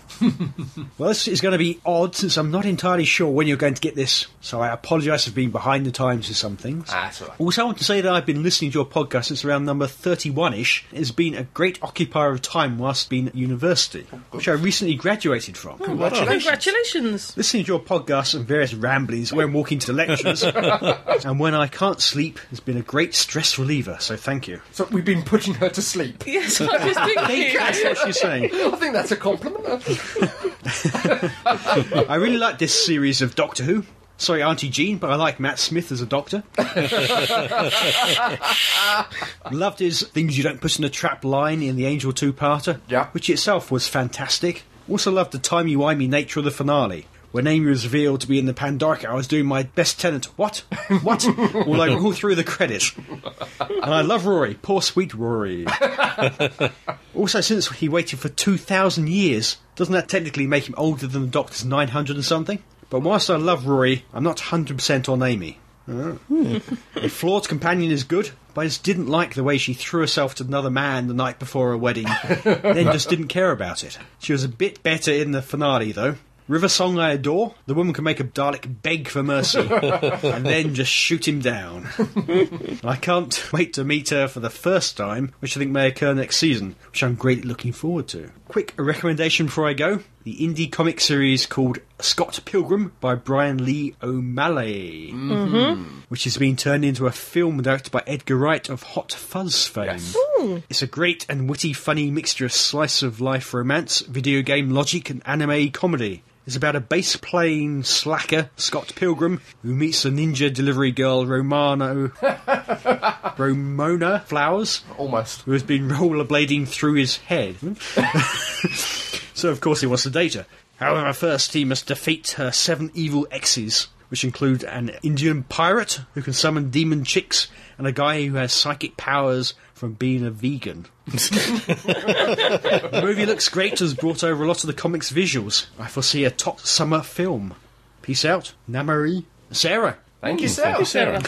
what was that film called? Uh, Scott Pilgrim Saves the World. Oh, I'll have to, I'll have to watch I, that. I've seen the trailers. For Have that. you? I Oh, have I've seen not the heard of trailers. Scott Pilgrim It looked. It looked odd. Odd. Odd, indeed. Yeah, so it's a film I'm going to have to see. I love Hot Fuzz, one of my Yeah. um, desert island films. yeah. definitely. and spaced. We have spaced one it. from Win. Oh, sultry. Oh dear. Get the safety nets out. Yep. And the Kleenex. Dear team, you've all done. Absent makes the heart grow fonder, fondly well. Say it again. Not in your life. I'm back, chemically enhanced with a rebooted operating system. Yes, it's the dawn of Win 2.0. it's pretty much the same as the old version, just doesn't crash as often, We hope. except for into the canal every now and then. Did you miss me? Yeah. Oh. We're going to aim better next time. Then. Yeah. Button it, guys. I'm talking to the ladies. Oh. yes, Win. We missed you. We missed you so much, Win. We can't get the tell you of water. how much Cold we shower. Okay. it's nice to know that in my absence, your pervier comments immediately called up a reference to yours truly. I think why. You're never, you're never far from our minds. Perhaps it's not the difference in life I was hoping to make, but it's better than notorious than forgotten. True. Right, where was I? Oh yes, series thirty-one of Doctor Who. Not bad. there you go, my quick opinion review of the uh, capture review of the series. Give me a break, I've still got writer's block. Bod be with you. Win. Thank you, P.S. Win. P.S.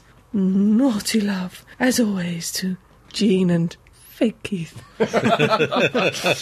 Oh dear. Right, we have a couple of audio feedbacks here. Starting off with somebody you may know, Reese. Never heard of him. Dear team, Reese Parton here. I will try and be quick with this because this is actually the fourth or fifth time I've tried to record this because I have gone on for a bit long, so that's a slight warning there. I have a few Who picks, recommendations, and whatnot. Hopefully, I will be sticking to audio for the, my feedback just to stop, you know, typos or embarrassing misspellings or something like that Makes it easy in for us. my um, written stuff, and also to save you, you from reading out things because you do uh, ask people to do it. Yeah, excellent, thank you. I've got a couple of companion moments not Firefly kind of companion moments. oh, sorry. Um, I've got Doctor moments, TARDIS moments. One that would encapsulate all three would be the end of uh, Journey's End, with everyone in the TARDIS. That would be even one, even one of my favourite music scores. I think I'll just reiterify that. I love Murray Gold's music. I will go for, um, I like it all except for Boomtown. I have nothing much against it, but the first note does kind of grate on me. Like the whole, whole piece of music from Old Who called, and real Keith and Crumbly think this, the Sea Devils. that is terrible. Honestly, come up, here, here's a listener challenge. Come up with things you could do to that. This is for people who don't like it. Come up with things you could do to that. As in, chuck it into a, the core of a planet, blow up that planet, get the remnants of that planet and throw it into the core of an even bigger planet, thus destroying that planet too, and then you could try listening to it and it might sound good. Does Come up with like things it? like that and write That like could it, be one of your best and worst. and Another ice. quote that stays in my head from David Tennant is in Fear Her, which I don't know why that story gets so much flack or blame, but I think it's a alright story. It's from the Tenth Doctor, wonderful David Tennant, and uh, it's it's look at the hair on the back of my hairy manly hands. I think little things like that. He Don't discovers new things about his body, even though we're kind of three quarters of the way even know he through the season with him in it. I, th- I think that's brilliant. That sums up Doctor Who for you.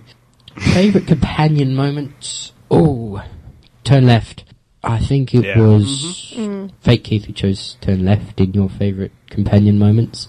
But when Donna realised she was going to die, but she went through with it all anyway, and I just really appreciate Catherine Tate's acting. She was incredible. She, as somebody, one of your other listeners said, she almost stole series four, but in such a way that we know uh, we didn't notice um, things from David Tennant's acting, which say when River Song dies, which is someone else's saddest moments. I happen to know another listener's saddest moment, but his acting there with his the Doctor's theme for series four playing, that was just oh, I could see why it's one of their saddest moments. Another note on the music.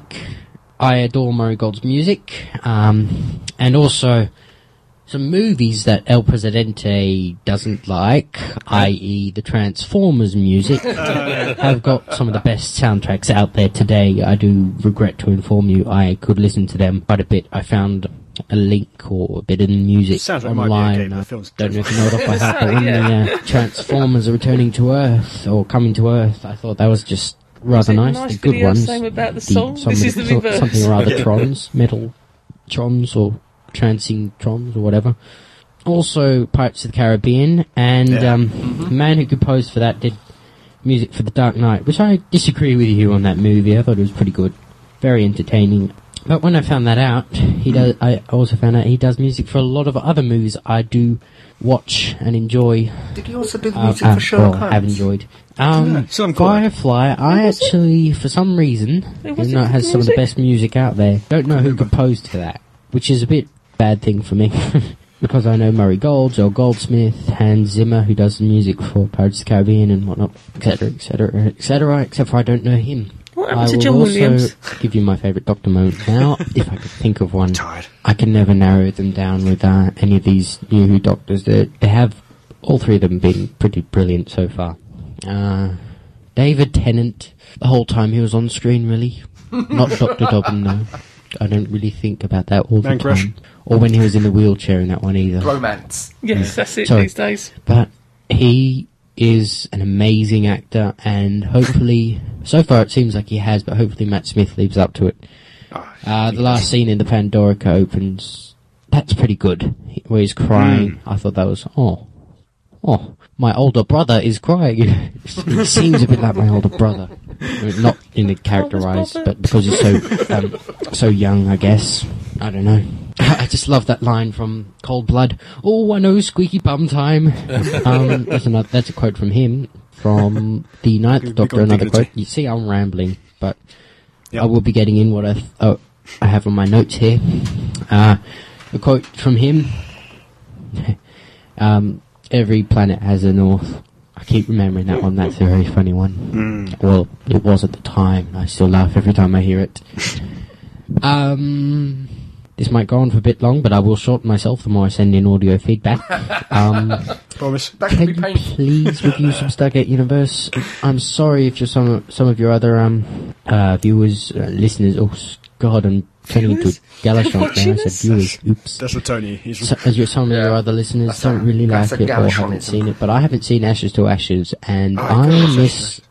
I had to skip half your um half your podcast episodes. Oh, yeah, you know, don't- don't skip some listen to us. of the last parts of it because I don't watch that, and I plan to though because I've yeah. seen Should. I've seen most of um Life on Mars, and John Sims is brilliant, and Yep. Philip Glenister is very brilliant. Um, Yep. So hopefully you could review just a couple of episodes maybe, you'll give your thoughts on it. Hopefully you review the whole season, because that cliffhanger, it gives The Time of Angels a run for its money. Believe me, I thought that was one of the best cliffhangers in the world, um, Time of Angels, but for me, unless it's a really cheesy resolution, the cliffhanger for the That's the um, end of the yeah. season is American. superb. also, Jean, you will enjoy Robert Carlyle because I think it's a fourth episode. He does quite a few things in his acting that I think is just wonderful. I could spoil I it for you, Robert but Carlyle. it's a really good journey for you to find out on your own. Okay. It's an interesting series. I would recommend it, the hat on. as I have. Probably stop going on about it when you've reviewed the season or a few episodes. But if you think it's getting a bit slow, just wait to the end of the season. Shall we send In him fact, a copy if of you Full think there are a few slow and episodes, just image? report it on iTunes, watch the last few, or try and get connected to the characters and watch the last few characters, and then watch the last few because I think it's a brilliant series. Can't wait. I'll be watching Pandora Opens on Sunday online because I found a good website that you could see them on. No, not Pandora Opens, The Big Bang. Big Bang. I would like to give a shout out to Tony Curran, by the way, who played Vincent and the Doctor. Yeah. Beautiful, beautiful, Brilliant. beautiful moment there. Uh, keep thinking about the last few minutes of that. Um, I can't remember who it was who commented it, but another podcaster from another Doctor Who podcast commented about how beautiful Amy looked when she uh, got all the sunflowers into the garden. and I do have to agree, although she looks beautiful quite often. Yep. I will be going Oh, now, boy. but I'll It's like send a more Senate audio on feedback Presidente next time. disagreeing. Bye-bye. at that point. Thank you. Thank you for that, Yes, Reese. thank you. Yes. Do your own podcast. My word. Excellent stuff. Thank you. And we have another bit of feedback here from Evil Dave Not evil, Evil Dave. from the Inside Outcast, who I believe has uh, a few things to say about Stargate Universe, and uh, maybe Reese won't like to hear it. Oh Oh, dear. Turn off Reese. I think this is not a good moment to carry on this of listening. course you realise that this means wa. Yeah, here we go. C- can he take it out personally, Case? Okay, here we go. Whittly dum, whittly dum, whittly dum, whittly dum.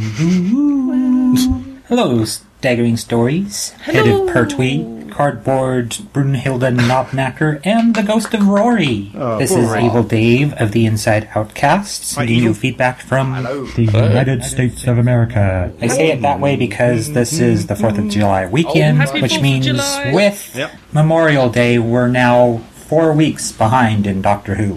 Yeah. But I thought Yeah. I'd send you my Could thoughts regarding that Yeah. series up till now. Okay, I'm Later not much of a Moffat fan, so I don't have this whole in Moffat we trust or Moffat will save us kind of attitude. I really didn't have that much of a problem with RTD. I was hoping Moffat would get away from the disembodied voice thing and also the catchphrases, which is very much Stephen King. And sadly, I got to see that in Time of Angels. It looks like it's in the lodger. And in that regard, it's not that far from Silence in the Library or The Empty Child. Plus, Moffat yeah. is not hmm. exactly positive on women in this series. Really? I don't find Amy Pond to be an engaging character. She just stands there. And I suppose from what I've heard, Rose started much the same way. Very selfish, very stubborn, not Yeah. very engaging, and then mm-hmm. developed. So hopefully that's going to change. But for the moment, I'm not sold on Amy as a companion. I liked Rory better. I'm one of the few that seems to enjoy Rory as a character, so Oh, it was sad to see him gone so Rory. soon. I felt he brought a humanity to the TARDIS that was needed Shall we spoil just to and tell him he's balance the? Doctor, something that Amy hasn't been able to do for me. There's also River Song. I don't have too much of a problem with her, but she's not a character I look forward to seeing often. My wife, Brandy, absolutely hates her. Ambrose didn't come off very well. Liz 10 we found annoying. So, not very strong in regards to female characters this series. On the hmm. positives, the 11th hour, it was nice to see the Doctor as he shrugged off the remnants of Tennant and moved into his own. So you had that mania, that wildness, that peculiarity that Tennant brought to the character. And little by little, it was shrugged away until Matt Smith with those final lines, where you Mm. got to see that quiet anger that I think this Doctor's going to be known for.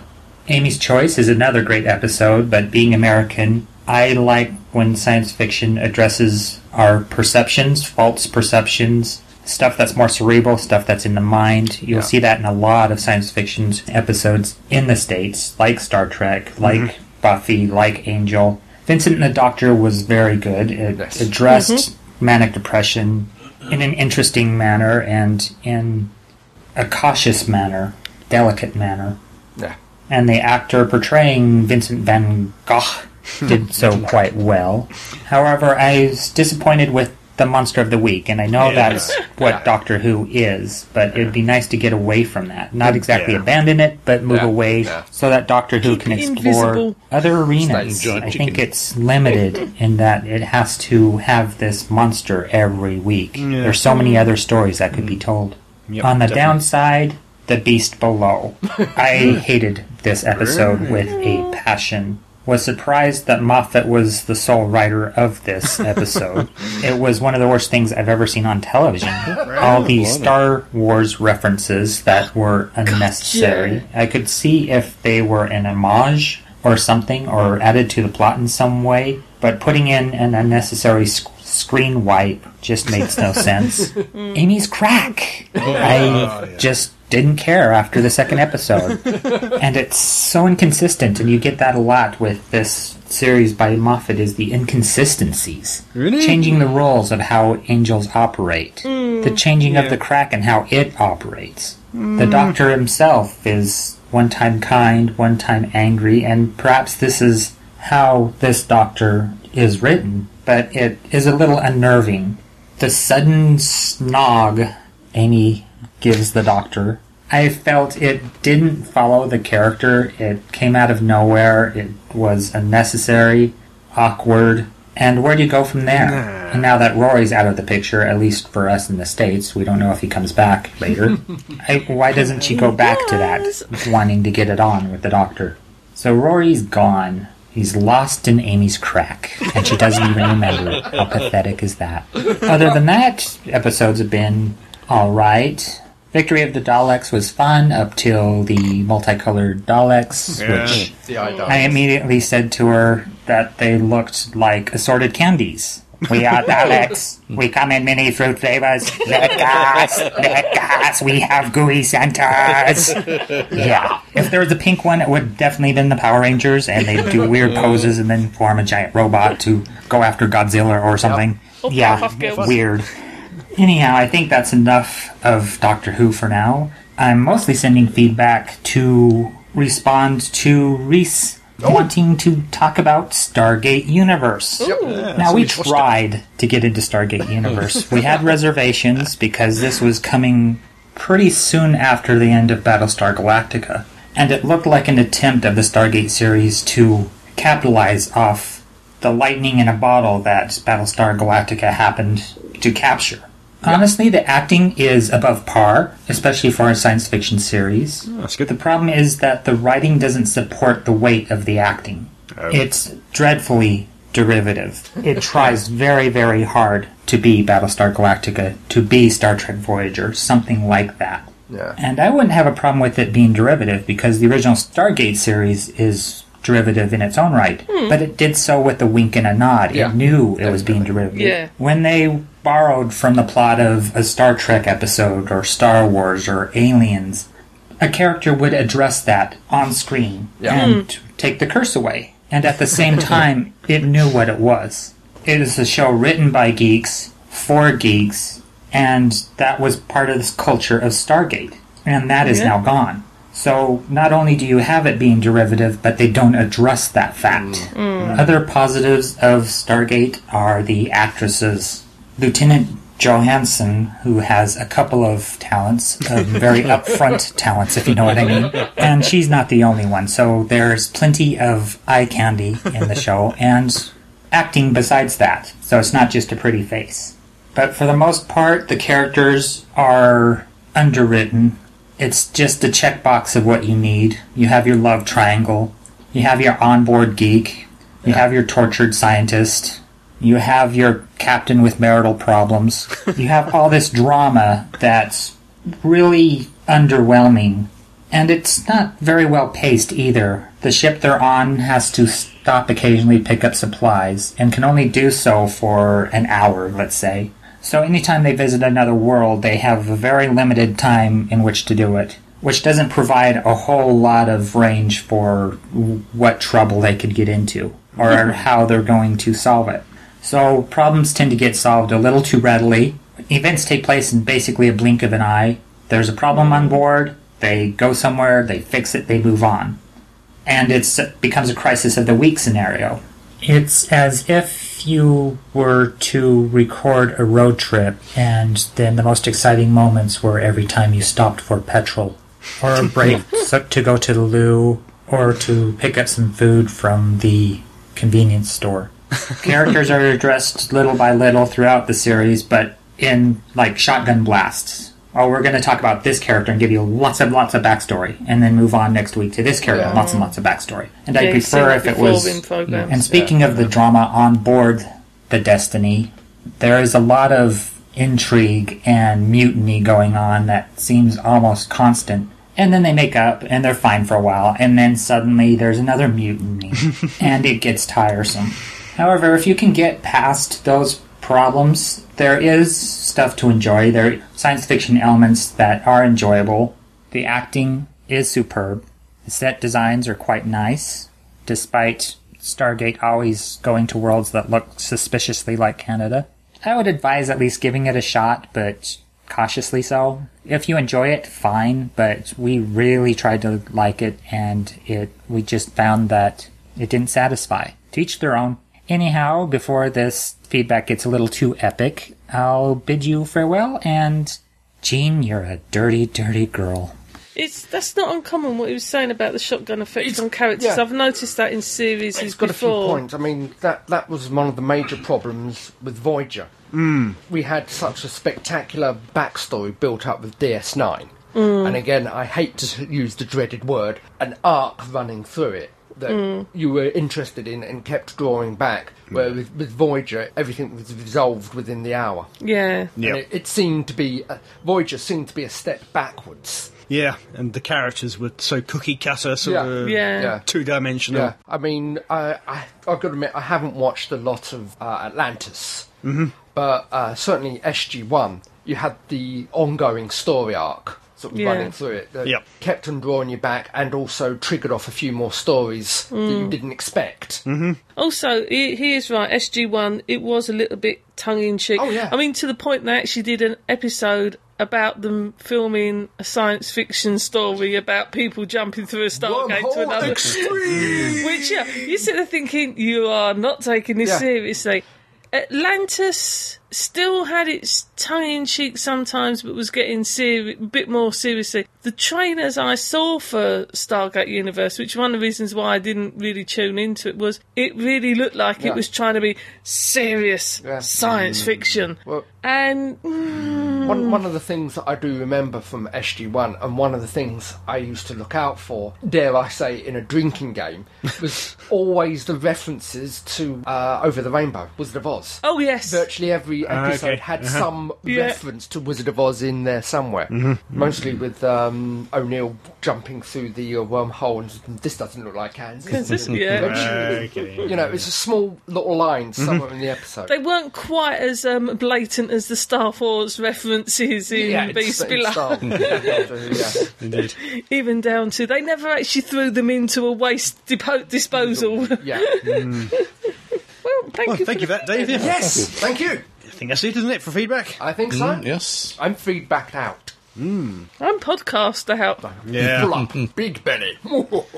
But please feel free to send us more feedback. Oh, yes. Particularly MP3s. Oh, yes. definitely the MP3. Gratefully welcome. So don't just reading them, and I ain't got my glasses Yeah, exactly. yet. What's that word say? You can email us at Show at Staggering. Stories. dot net.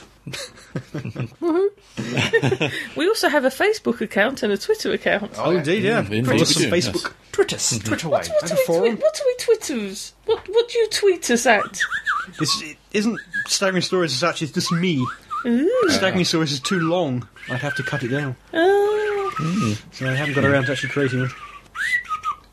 Keith. I'm twitting. Keith. Uh. Sorry. That's Leadworth all over again. if fake Keith isn't here to keep you under control, I am given the powers and authority to do so. We'll be jealous. And so, dear listeners, that brings us to the end of yet another podcast. Woohoo! All right. Ah. Ah. But there'll be more of the same in the next one. More fun, frivolity, and jollity. More news and reviews. More who old and new. So until that cheerful cataclysm collapses around us, this is me, Crumbly, saying, be seeing you. Goodbye. Au revoir. Oh, bye bye.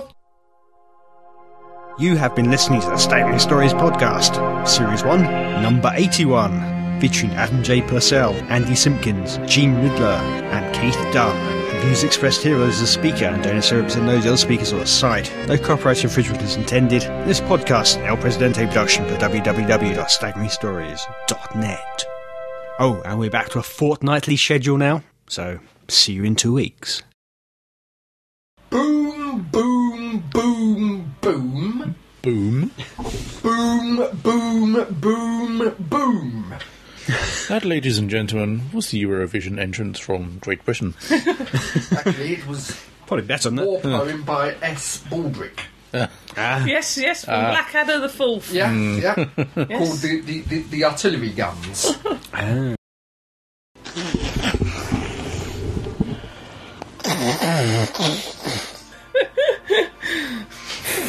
Sound effects. That's welcome to Staggering Stories. 81.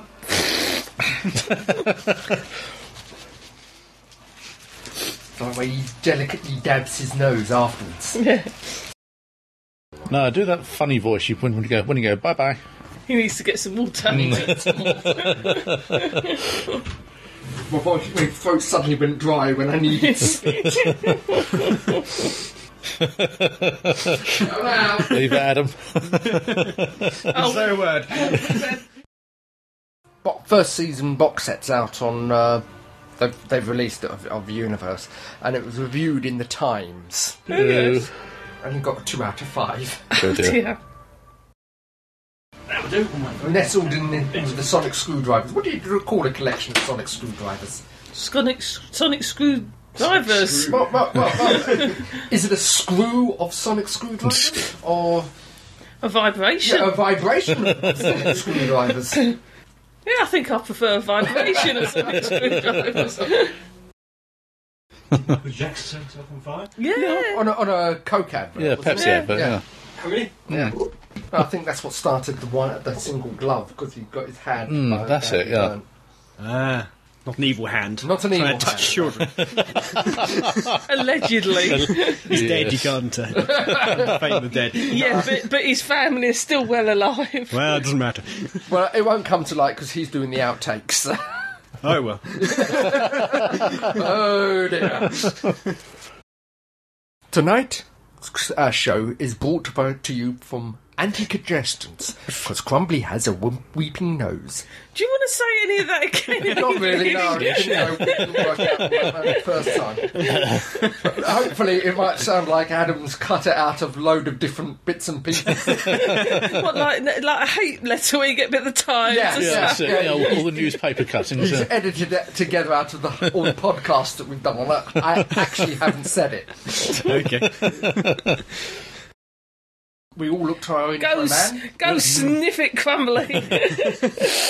Ah. Tunes. tunes help you breathe more easily. Dear Staggering Stories, would Jean and El Presidente stop having arguments? we weren't, we were having a healthy discussion. I think I had 10 minutes of just you talking your own You did have trouble getting a word in edgeways at some point.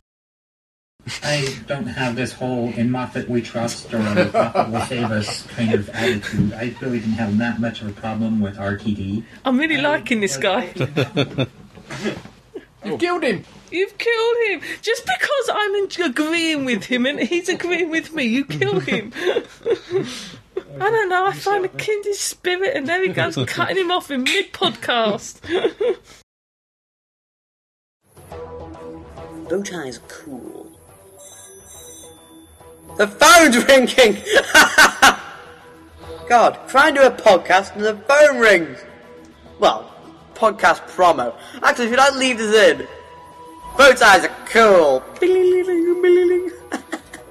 oh God, coming soon! It's a Timey Wimey podcast to, um, it was to be YouTube and iTunes, but uh, we don't have an iTunes account, so yeah! Um, don't know why I've done that. oh God, what a promo. yeah. MyPodcast.com it's going to be on. Be there this Sunday. Oh God. Bow ties cool. The phone's ringing!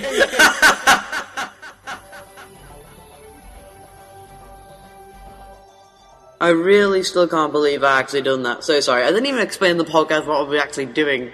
Right, we're a new podcast called the Timey Wimey Podcast. Um, we're going to talk about Doctor Who, Big Finish, Torchwood and Jane Adventures, and all Doctor Who toys, like screwdrivers and stuff.